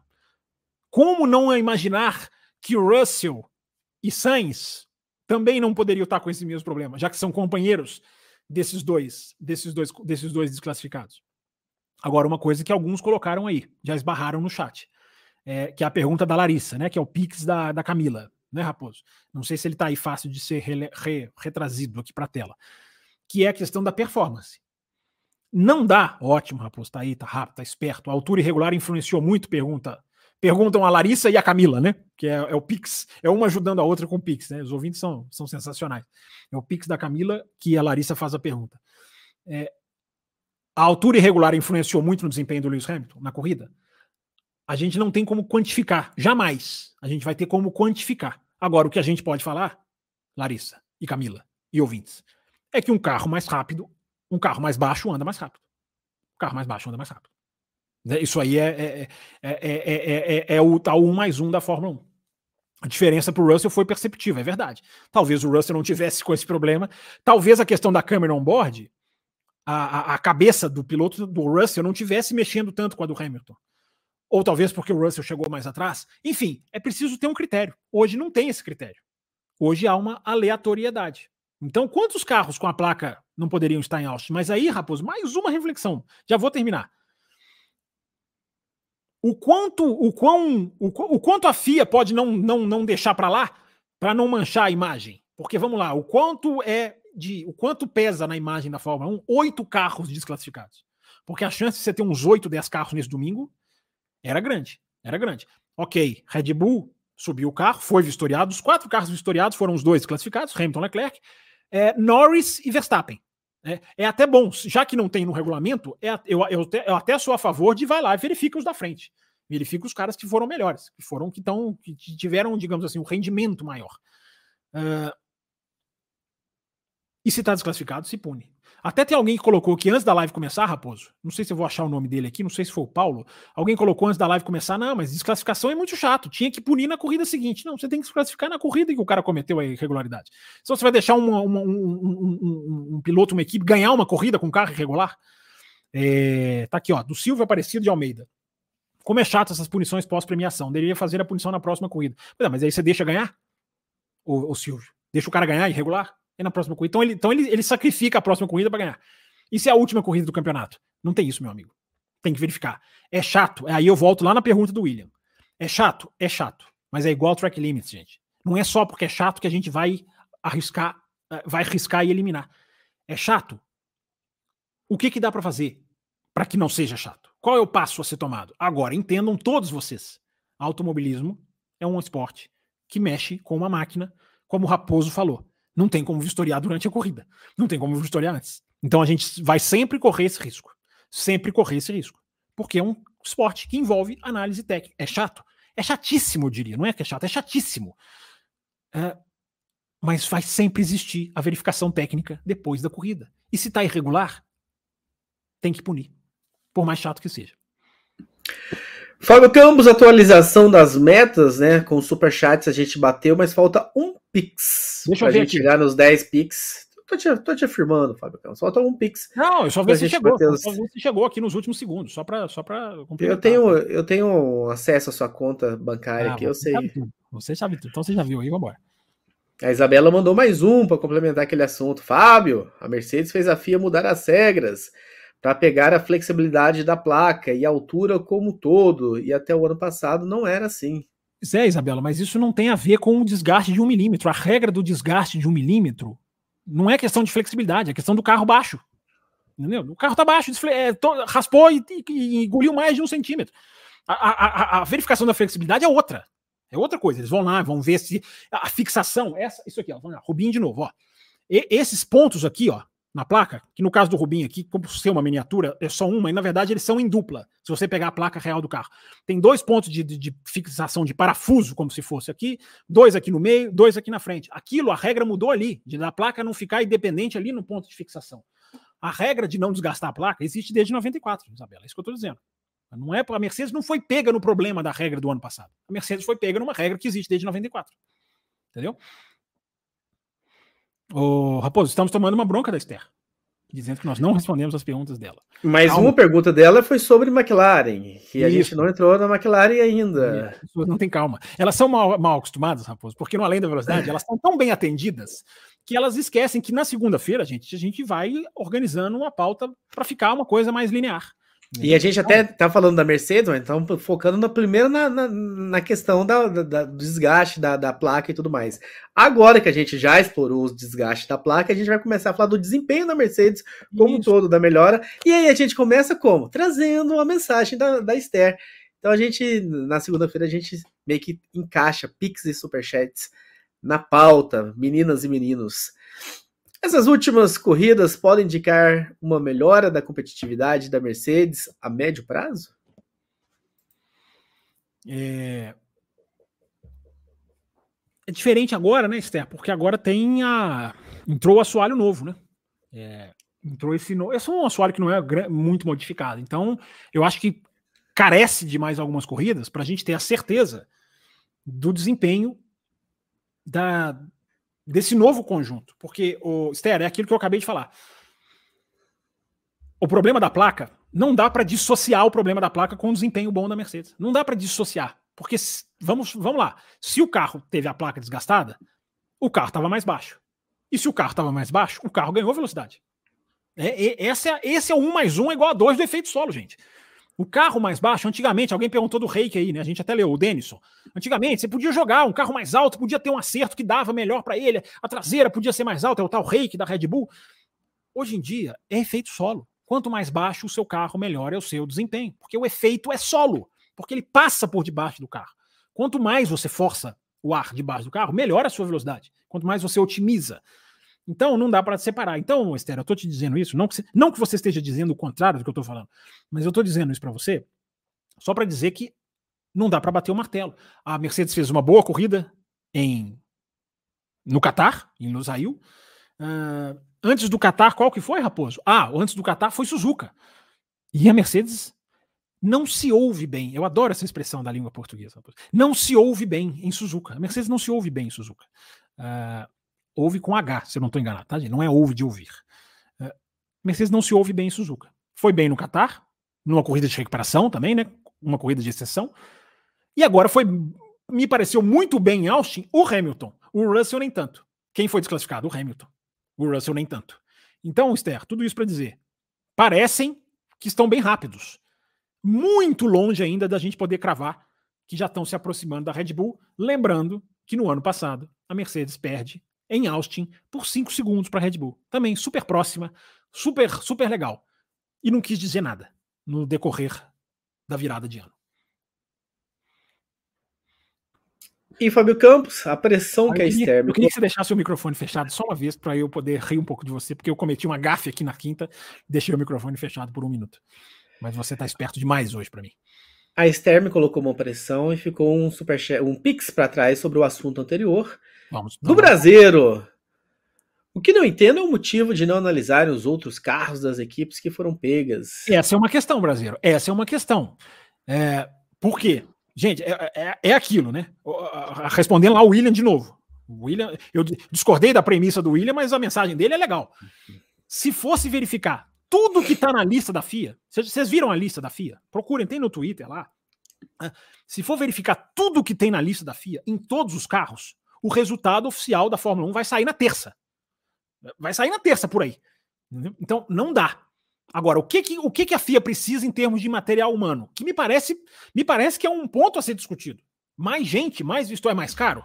É mais caro, é, é mais gente viajando. É, talvez seja um desses casos. Agora, a pergunta do Brasil é pertinente. Talvez pudesse ser automático, né? Olha, um carro é, um carro é desclassificado, o companheiro de equipe vai ser verificado o companheiro de equipe vai ser verificado. Eu, eu, eu não discordo, não, Brasil. Eu acho que é uma premissa, sim. É um, é um ponto de discussão para a gente ter. Por isso que eu estou dizendo, o que aconteceu em Austin. É, não é. Eu tenho visto gente, nossa, é, é, a regra é ruim, tira a regra. O, o, o Paul Stoddart escreveu isso. Cara, eu realmente não consigo pensar assim, cara. Eu não consigo ter esse pensamento de é chato, tira a regra. Não, é chato, evolui a regra. É igual track limits é, é, é chato. O que, o que, faz para evoluir? Não elimina a regra. Até porque eliminar a regra do track limits tem outras implicações que têm que ser discutidas. Implicação de segurança, implicação técnica, né? implicação de, de, de, de, de, de, de, de capacidade de cada piloto, que isso vai ser repensado. É se discutir. É o que a gente está fazendo aqui. Não é isso, seu Thiago? Pereira, rapô. Thiago, Thiago Matoso, como te chamaram aqui. Eu, te, eu tenho que achar quem te chamou de Matoso, porque foi muito engraçado. Procura aí, procura aí. Fábio Campos, tá faltando um Pix para bater a meta. Já estamos aí com uma hora e 19. No Superchat a gente já bateu. Tem um do Brasil. Ah, você acabou de ler o do Brasil, né? Então você realmente. Acabei de ler. Não, tem aqui tem ainda para a gente ler. Ederson Felipe Rosa tem. Não sei se você já leu esse. Não, ele não, não mandou ah. a pergunta dele ainda, não. Então já temos dessa, Raposinho. Já temos dessa. Então, meta batida, meta batida, vamos estender mais um pouco. Vamos mais um pouquinho de lá, vamos até uma hora e meia, um pouquinho mais depois de uma hora e meia, vai. E como a gente vai estender mais um pouco, Fábio Campos, eu vou pegar um minuto que eu quero dar um recado aqui para, enfim, para o pessoal que está nos acompanhando. Ah, não tenho medo, ah, tenho medo desses recados da chefia. Não, esse recado é bem, bem, enfim, é um é convite para, é um convite, é um, é um, recado light, é um convite para todos vocês. Eu não sei se todo mundo sabe.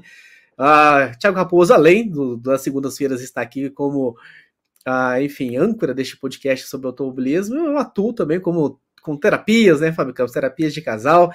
E nessa semana eu vou dar uma aula, vou fazer um evento específico. Então, se você está no relacionamento, se você é casado, enfim, não está naquela maravilha toda, né? a régua está ali no 6, no 5, mais ou menos, ah, e está precisando melhorar aí o companheirismo no seu relacionamento, eu quero convidar o pessoal a se inscrever. É só ah, entrar nesse endereço que está aí. Olha, juntos legal. na mesma direção.com.br barra inscrever. Vai ser uma hora, uma hora e meia, uma aula rapidinho, trazendo uma ferramenta bem importante para, enfim, para que os casais comecem a falar a mesma língua, se entender e pararem de se perderem em, enfim, coisas bobas. Diga, Fábio Campos, levanta a mão, fala que não. Só para dizer para as pessoas antes da gente continuar aqui a live, o, o trabalho é muito legal. Uh, o Raposo, eu espero que já esteja fazendo junto com a Luciana é, Sankari, né? Que eu gosto, eu tenho medo de falar Exatamente. É certo, tá certo. Que é, que é de uma sabedoria, que é de um, de um jeito de explicar sensacional. É, e o Raposo faz os gestos com a mão, que ele não faz no café, isso me intriga, mas é muito legal o trabalho deles. Então, faz muito bem de anunciar aqui o Raposo, juntos na mesma direção. Devia anunciar toda segunda-feira, nem que seja no finalzinho da live. Porque, olha, relacionamento é muito mais importante que esse negócio de automobilismo. Muito mais. Bora, boss. Então tá aí feito o convite. Você tá no relacionamento. Se não está, mas. Não, feito o convite, não. Feito o merchan, mas tem que fazer o merchan mesmo. Se não está, mas quer, enfim, aprimorar para o próximo relacionamento, tá aí o convite a quinta-feira, 26 de outubro. Como o Fábio Campos vai fazer? Como o Fábio Campos vai fazer o além às 9 horas, hum, essa aula vai ser, vai ser às 7h30. 7h30 da noite. Você não ia fazer, você não ia tirar o dinheiro. Claro que não, é das 7 das 7h30 às 9 vocês ficam comigo, às 9 vocês fazem, pulam pro além da velocidade. E os engraçadinhos de... aqui, né? E os engraçadinhos aqui, ó. Raposo tem que atender Pérez e Marco. Uma remo de Marco com terapia de cada. Ele resolve, o Raposo resolveria. O Raposo mais e mais a Luciana, porque eu fico bobo com a competência dessa menina também. É, quem acha que eu tô falando só para puxar sardinha, vá ver. Vá ver no Instagram, entra no Juntos na mesma. Como é que é, Raposo? É arroba Juntos na mesma direção, Instagram? Ou não? É... Ele não sabe. Ele vai não, eu sei, mas é porque você reclama tanto que eu não coloco. Que tá aqui, ó. Ah, garoto. Que bonito. Que é que não tava aparecendo, eu fui, fui fazer aparecer. Muito bom. Vamos lá, vamos continuar. Mas então. enfim, vamos seguir, vamos seguir. Vamos trazer a Esther de novo, para ela não ficar. Enfim. Esther, Esther, não fica brava com a gente, Esther. A gente se atrapalha, mas a gente, a gente no fim, a gente acerta. Vai. Para não atrapalhar o nosso relacionamento, Esther, então vamos lá. Por que, que a McLaren e Mercedes disseram que não tinha muita expectativa para a corrida e foram relativamente bem? Por causa da, da, da, da, da comparação com a Red Bull. É, porque a Red Bull foi comparativamente mal, relativamente mal. Né? É, é, até, o ouvinte vai até jogar um sapato na tela, né? Pô, os caras ganhou a corrida. Mas vocês entendem, né? Não foi, a Red Bull não foi o que ela é. A Red Bull sofreu. E, gente, a questão do freio é muito importante. Porque você compara a Red Bull no sábado com a Red Bull no domingo. Claro que a questão do freio teve um peso. Evidentemente, o Hamilton vai chegando no finalzinho ali, né? Mesmo com a estratégia, digamos, pior, né? Embora ele tenha um pneu, volta com um pneu um pouco mais novo, por ter empurrado um pouco mais as suas paradas, né? Então, o, o, o, Esther, é, eu acho até que a McLaren foi um pouco melhor sim, do que a gente previa. Um pouco. Mas era o terceiro carro. Era o terceiro carro. Podia até ser o quarto, porque eu realmente. A Ferrari realmente foi por um caminho que eu, que eu, que eu não entendi, porque a Ferrari ainda teve a sprint, né? Que mostrou, embora o Sainz tenha ido bem com o pneu vermelho, foi o único que andou. Uh, mas não era o caminho mais eficiente, não era necessariamente o caminho mais eficiente, mas a Ferrari bancou uma parada só para o Leclerc e claramente não era o caminho né, é, é, não vou querer ser profeta do acontecido. Estou dizendo que a sprint já indicou isso. Inclusive, eu falei aqui na live domingo, hein? Para não me atacarem como profeta do acontecido. Eu falei na live domingo. Acho que uma parada só é ousadia demais. É corrida para duas. É corrida para duas. Então, é, é, até as sugestões da Pirelli, não sei se vocês viram isso. A Pirelli publica no Twitter as sugestões, que não é só sugestão, é uma análise técnica dela as sugestões da Pirelli, que ela coloca lá a melhor, a segunda melhor estratégia, a terceira melhor, tudo no cálculo dela, que é claro que pode ser subvertido por uma condição de asfalto, por safety cars, porque o céu mudou, uma nuvem apareceu, ficou frio. Eh, mas as sugestões da Pirelli todas eram duas paradas: dois macios e o médio, dois, é, macio, branco e, e macio de novo. É, não tinha uma parada ali na lista da Pirelli. E a Ferrari foi nesse caminho. Então, é, eu acho que foi isso, o, o, o, o Ster. Eu acho que a McLaren realmente, como nós previmos, sofreu mais nessa pista por causa das curvas de baixa, que não são o, o, o forte da McLaren. Prevejo a McLaren sofrendo no México. Mas a McLaren sofrendo, gente, é a McLaren ainda assim brigando por pódio. Essa é a realidade da McLaren hoje em dia. Mas já que a gente está falando da McLaren, Fábio Campos, eu hum. fiquei, não sei se decepcionado é a palavra, uh, mas eu achei que o, o, Norris não deveria ter tomado aquela ultrapassagem como ele tomou do Verstappen, não. Eu achei que foi, foi muito. No final da reta? No final do É, do, tipo, dele não ter dificultado ali. Eu achei que começou. Me, me fez colocar em xeque um pouquinho o Norris, assim, poxa, como é que ele que ele permitiu aquela ultrapassagem. Ele até falou, depois ele vai no rádio e fala, né, que ficou meio que no ponto cego, não viu. Ele foi pego de surpresa completamente. E um piloto que está numa posição dessa, de ter que brigar pela vitória e de querer assim, ser um postulante a um futuro título mundial no futuro, eu, fiquei decepcionado por ele ter tomado aquela ultrapassagem no Verstappen como ele tomou. Raposo, mais dois piques chegando aqui, eu tô escrevendo para você, tá, Felipe, tá, Antônio, tá, mandaram, mandaram, mais piques uh, aqui. Aí, você galera. mandou lá, acho que é Hendrick, como que é? não chegou a pergunta dele não, hein? Qual que é, é o nome aí? É um nome diferente, né? Ederson. Ederson Felipe. Ederson, Ederson Felipe. Mas às Ederson. vezes eles mandam pix, às vezes eles mandam pix para ajudar o canal e a gente Vamos agradece lá. demais. Vocês não Manda sabem. Um abraço. Como, como a gente caso, manda um abraço. Pois é, vocês não sabem como a gente agradece. Mas, Raposo, na questão da ultrapassagem, cara, eu até, na primeira sensação que eu tive foi parecida com a sua, mas você viu a câmera on-board do Verstappen? O cara vem de 300 metros lá atrás. Ele ganha uma velocidade tão grande que chega a ser surpreendente ele ter tentado a ultrapassagem. Não, parece, eu acho. Sim, mas eu acho. Tentar. Eu acho que o Norte ia estar acompanhando isso, o tempo procurando isso no espelho e ao perceber que, opa, tá chegando, ter fechado a porta. Não ter deixado mas, enfim, a porta certeza, Mas não há certeza, Raposo, que ele vai chegar. Porque ele vem, vem, vem chegando, a curva chega. Não há certeza, eu entendo o que você está dizendo, mas não há certeza de que ele vai chegar. Não é aquela no meio da reta. O cara vem, vem, vem, passou. Não, essa foi lá, na hora que ele vai mergulhar, ele faz o lance. É, eu acho que nesse caso tem, tem razão de ser, e o Norris até luta um pouco. E Raposo, você falou que você questionou o Norris. A defesa que o Norris coloca no Hamilton é daquelas de tirar o chapéu. Não, sim, eu esperava, eu, esperava, eu acho que foi um aprendizado. Ah, agora eu aprendi, deixa eu fazer, aplicar na, na tipo, na, na, na, segunda tentativa. A gente eu, esperava isso, de, eu esperava isso dele na primeira. A gente falou isso aqui no domingo, rapaz. Eu coloquei isso aqui no domingo. O quão feio seria se todo mundo falasse: ah, é Red Bull, é Verstappen, vai ganhar, vamos abrir. É, o quão feio seria. Isso mancharia a imagem da Fórmula 1. Eu falei isso aqui no domingo. Não foi. Não foi. Você tem ali uma certa, uma certa. Não é que todas as ultrapassagens foram difíceis, mas não foi todo mundo abrindo a porta. Porque poderia. Eu cogitei essa possibilidade. Nessa Fórmula 1 resultadista de hoje em dia, a Mercedes podia pensar: não, a minha corrida é contra a Ferrari. A Ferrari, a minha corrida é contra a Mercedes. A McLaren, a minha corrida é contra não sei quem. É, eu só preciso marcar mais pontos que a Aston Martin. Vão deixar esse cara passar. Não foi assim. Ainda bem que não foi assim. No caso do Verstappen, o que me impressiona no Verstappen versus Norris, Raposo, o que me impressiona, e eu recomendo quem puder ver a câmera on board de novo, é como não, de, desenha que ele vai vir. Ele vai ganhando velocidade, vai ganhando velocidade, na, na curva lá ele consegue jogar e passar. E contar o problema do freio ainda, hein? É, e o Norris depois ele luta, Raposo. Se você vê nas curvas seguintes, ele tenta colocar de lado. Porque depois aí tem a 13, né? A freada do retão é a 12. Aí tem a 13, ali na 13 e 14, ele, ele tenta colocar de lado, ele tenta o X, ele tenta lutar. Mas talvez tenha sido uma falha mesmo, não estou dizendo que você está errado, talvez tenha sido uma falha, mas eu não acho que foi assim. Ah, entrega, vai, vai de qualquer jeito. Eu não, eu não fiz essa leitura, mas eu posso estar errado. Normalmente eu tô. Com certeza. Trazendo aqui. Com certeza. No, o nosso querido Pablo Brenner as equipes usam apoio de software de simulação em tempo real para decidir as estratégias durante a corrida? Ou isso é proibido?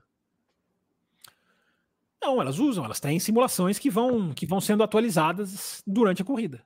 Né? Não é, não é que decide, elas vão passando a informação. E aí os estrategistas, aqueles que ficam sentados lá na, na mureta, o, o Pablo, e aí eles vão tomando, eles vão tomando com informação. Mas eles têm, os softwares vão prevendo, eles têm um, eles têm ali na telinha na telinha deles, a Sky Sports da Inglaterra já mostrou isso. Eles têm ali na telinha deles um, um, um marcador, por exemplo, é, não tem como mostrar aqui, É, mas vamos supor que o carro está aqui na pista, aqui no microfone, aqui é na hora que ele chega aqui nessa quininha do microfone, é, é a entrada do box. Então ele passa da entrada do box e tem um marcador que vai seguindo o carro, que mostra aonde ele vai voltar. Para que se tiver carros antes, eles consigam claramente ver, não, não vou parar porque vou pegar tráfego. Então é como se, é como se o carro tivesse uma sombra no mapinha que vai, vai o software vai dando para eles aonde ele volta se ele parar. É, ou quem o engole se ele parar. Então são essas coisas, Pablo. Essas coisas eles vão usando e vão, e vão matematizando. Agora, software nenhum pode prever condição de, de, de, de, por exemplo, se a pista, se a pista, o software ele faz a previsão do tempo, mas o quanto a pista molha, o quanto a pista seca, o quanto está meio molhado aqui, o quanto está meio molhado ali, ainda não pode fazer isso. Ainda o software ele só dá dados. É o que eu tenho dito aqui há muito tempo, eu já venho dizendo. No dia ou na hora que a inteligência artificial assumir isso, aí vocês vão ver a Fórmula 1 mudar. Mas não é a inteligência artificial do, do Twitter, não. É a inteligência artificial, aquela de, da, do machine learning, aquela da máquina que vai aprendendo e vai. O deep learner. E vai, é machine learner. Ma machine tem o learning. deep também. Tem, as duas, tem os dois. O deep é, é. é como o nome hora, diz, é mais deep. Na hora que a inteligência artificial assumir isso, vocês vão ver. É, vocês vão ver engenheiro pedindo emprego em alguns outros lugares, aí na indústria aeronáutica, na NASA, porque, é, embora a NASA use a inteligência artificial a valer, mas hoje é o ser humano que toma as decisões. Hum, daqui, daqui uns dias, não sei, não tenho certeza.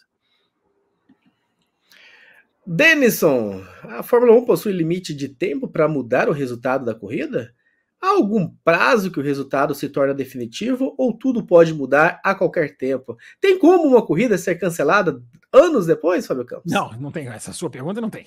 Não existe isso. Não existe cancelar a corrida. Aliás, não existe cancelar a corrida nenhuma, nem cinco minutos depois. É o que os massistas não raciocinam, né? Ah, o Eccleston falou que eles sabiam que o Max Moller sabia. Ok, são mais canalhas ainda se sabiam. Mas mesmo se soubessem cinco minutos depois, não tem que cancelar a corrida. A corrida não tem que ser cancelada. Não tem que dar ao sujo o poder de tirar uma corrida do limpo. Não tem. Você vai lá e exclui o sujo. Né? Mas é sempre bom deixar isso para os massistas de plantão. Boa noite, estou atrasada. A gente já leu até pix dela e ela nem estava aqui para responder, Raposo. Você vê, a gente tem que priorizar. É, essas meninas ficam aqui brigando com a gente. A outra nem estava aqui para brigar com a gente. É, mas, Denison, para responder você, o que que existe? Acabou a corrida? Bandeira quadriculada?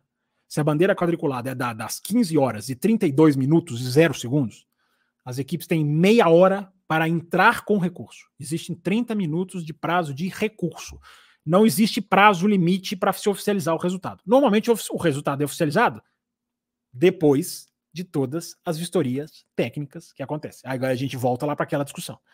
Não dá para desvistoriar todo mundo, não dá para vistoriar todas as peças do carro. Por que, que não dá? Deveria dar? Como que deve ser? Com calendários, as equipes já tendo que sair correndo, não dá tempo. É...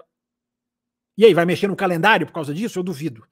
Então, o Denison, o critério para oficializar um resultado é simplesmente verificar os carros selecionados e se não tiver nenhum problema, acabou. O resultado está oficializado ali no domingo. É...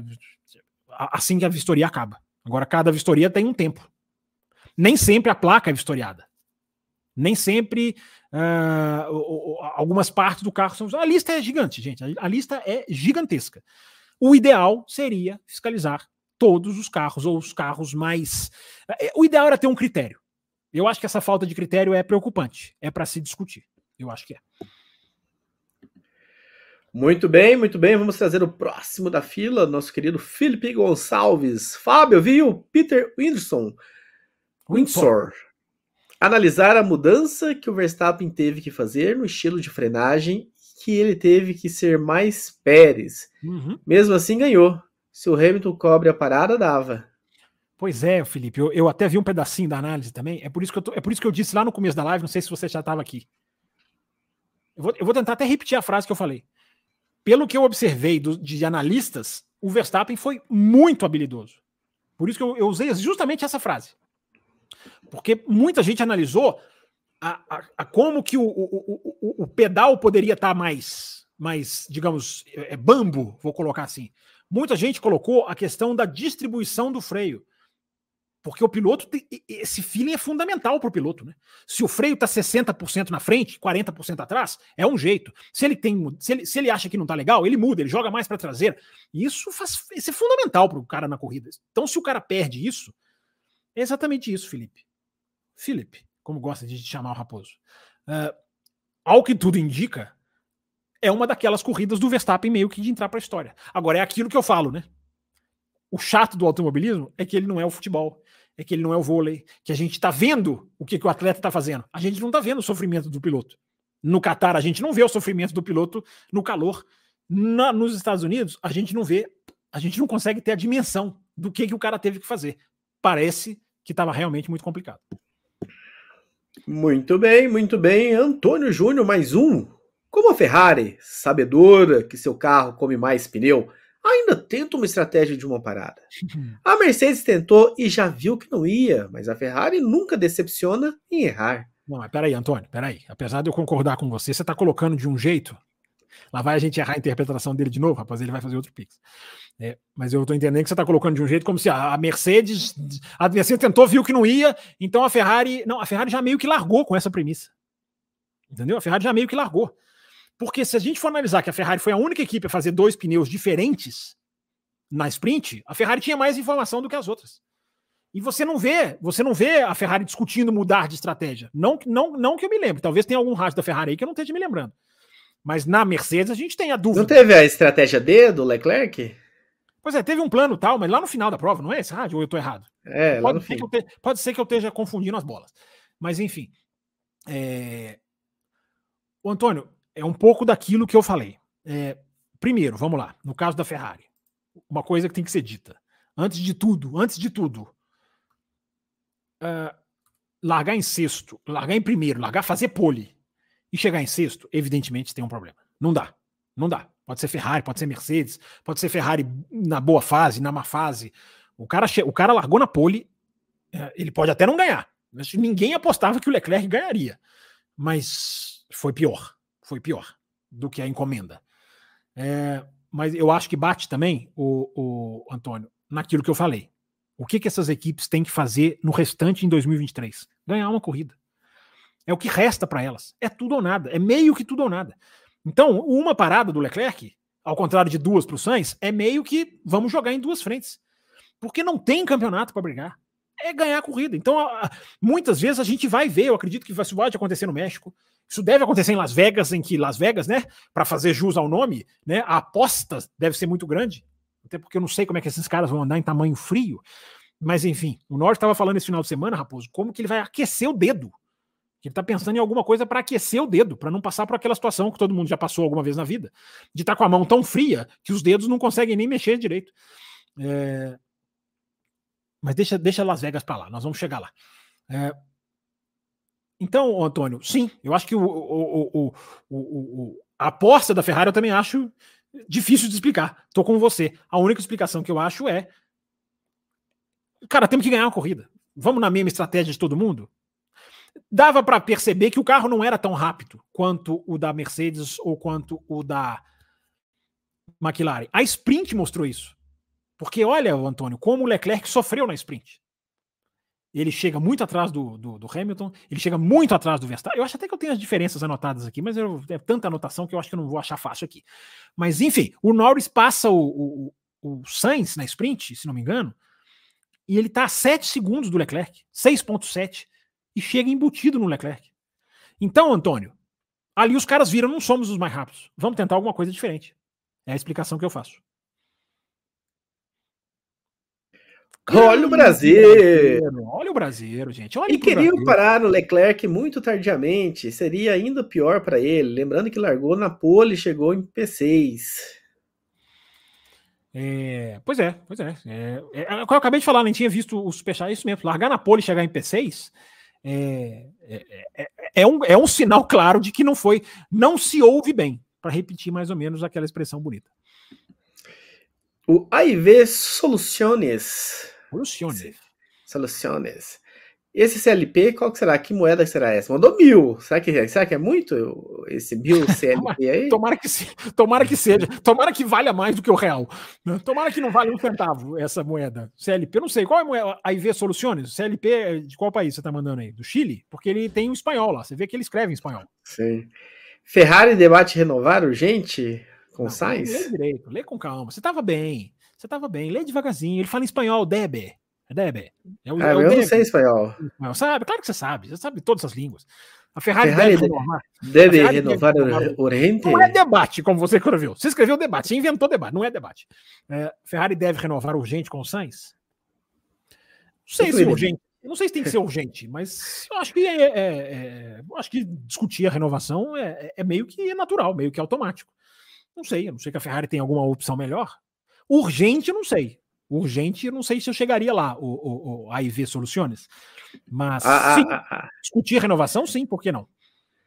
A, a reação espontânea que você tirou de mim no programa da semana passada elogiando o Sainz virou até figurinha em alguns, alguns grupos por aí.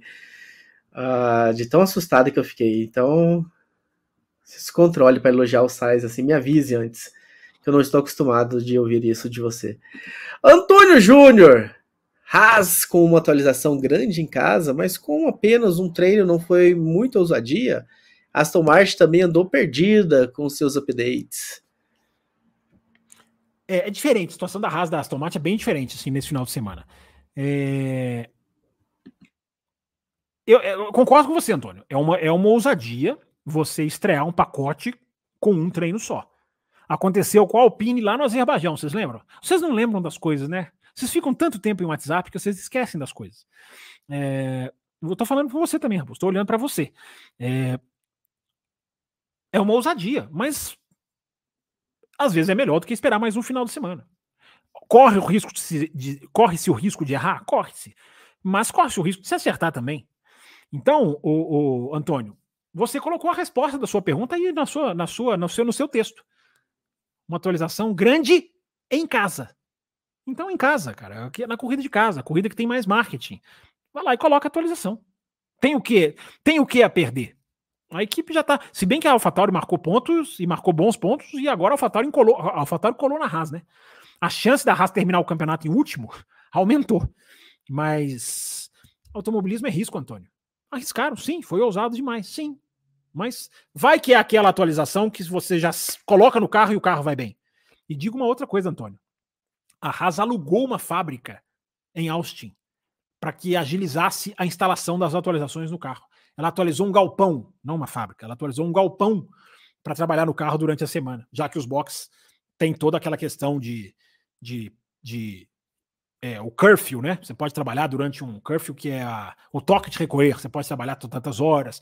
Então eles fizeram isso. Apostaram tudo para ir bem em casa. Eu acho legítimo, Antônio. Agora, Aston Martin, tem, tem algum superchat ou pix da Aston Martin, Raposo? Eu já te comuniquei que chegou um pix do Gustavo também, chegou agora há pouquinho. Tem, mas eu ia dar a seguinte resposta. Ah, por favor, desculpa. Então vamos falar da recuperação da Aston Martin, voltando com o pacote antigo, o Stroll recuperando o seu ritmo? Eu ia falar assim, vamos, daqui a pouco, e com você no programa esse. Eu ia jogar isso aí para live esse. O rapaz vai vir fazer o programa esse, olha como ele já fica todo soltinho, né? Não vão falar, olha, olha o tom de... Ah, Olha o nariz é. inteiro, rapaz. Petulância do seu Wellington Leal, membro por, três, por três meses. Na verdade, membro por três meses nessa nova fase, né? Porque já apoiou o café há anos atrás, é um dos nossos primeiros apoiadores. O Wellington Leal. Vai estar tá aqui daqui a pouco. Vocês vão ver figuraça. Figuraça, o grande Wellington. Tô, tô, tô, tô, até com medo desse programa, dessa live extra. O que aconteceu com a Aston Martin, rapidinho, vamos lá. O que aconteceu com a Aston Martin? Também, como o Antônio falou, trouxeram um carro atualizado. Qual que era a ideia da Aston Martin? Andar com um carro atualizado, no, no, como só tinha um treino livre, um carro com a versão atual, um carro com a versão antiga, para comparar, otimizar o tempo. Aí os caras descobrem um problema gravíssimo no freio. Acho até que devido à, atualização, mas não, não, não sei porque os dois carros tiveram. Nenhum dos dois carros consegue andar direito no FP1, no treino livre único. Não é nem treino livre 1, é treino livre único. O Stroll não dá uma volta rápida. O Alonso deu pouquíssimas. Ou seja, perderam o treino livre 1. Uh, ah, aí foram para o Qualify no escuro. Não deu certo, ficaram no Q1 e tomaram a seguinte decisão: ó, como agora perdido, perdido e meio, vamos quebrar o parque fechado, vamos colocar de novo um com um pacote antigo, porque eles foram os dois com. Na hora que fechou o parque, foram os dois com um pacote novo. Ah, vamos no risco. Como não funcionou, quebra o parque fechado, larga dos boxes, mas faz o quê? Coloca um com um pacote novo e um com um pacote antigo. Resumindo, foi um enorme final de semana de testes para Aston Martin. E, que o, e no final das contas, o pacote novo até parece parece aceitável. Porque o Stroll, olha quem diria, andou bem, fez uma boa, fez uma boa corrida de recuperação. Ele foi com um pacote novo e o Alonso ficou com um pacote velho. O que é lógico também, né? Você coloca o piloto mais rápido, para você medir a evolução do pacote novo, você coloca no piloto mais lento. Se você coloca um pacote novo no carro do Alonso e ele voa, você não consegue medir exatamente, porque o cara já coloca tempo no outro. Então, para equilibrar a balança, entenderam o raciocínio? Ou complicou mais? Coloca um pacote novo no carro do Stroll. E até rendeu. E o Alonso também vinha fazendo uma boa corrida, até quebrar. O Alonso também vinha fazendo uma corrida de recuperação aceitável.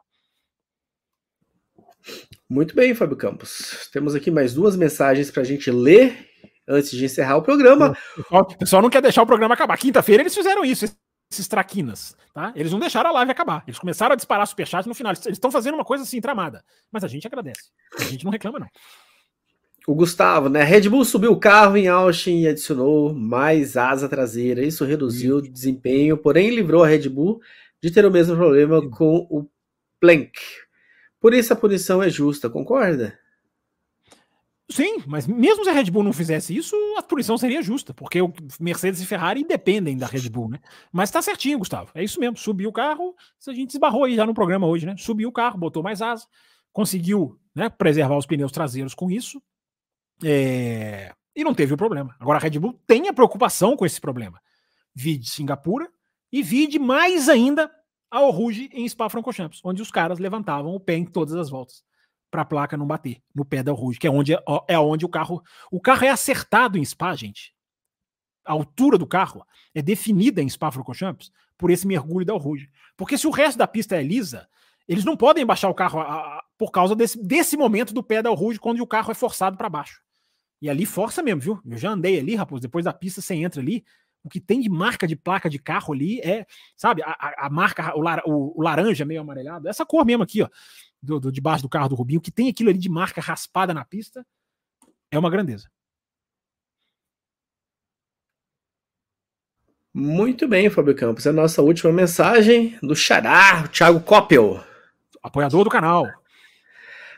AT, quem que é AT, hein, Fábio Campos? Alfa Tauri, Raposo, eu vou te ajudar. Alfa Tauri diz, eu, eu, não sei por que siglas. Não tem limitação de caracteres.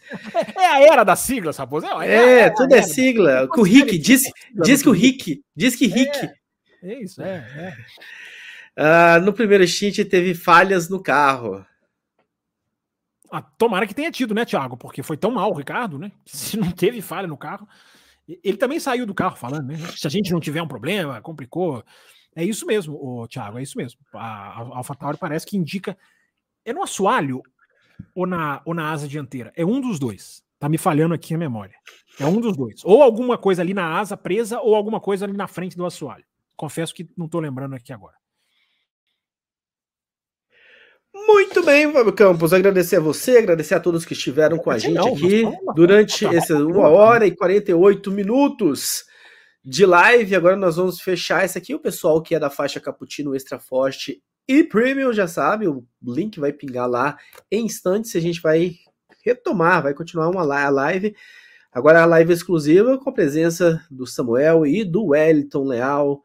Então, a gente, a põe, todos... a gente põe um pedacinho dessa live no, no, no, durante a semana aí no canal do Café. Exatamente. Então, um abraço a todos e tchau. Ó, ó quinta-feira, além da velocidade.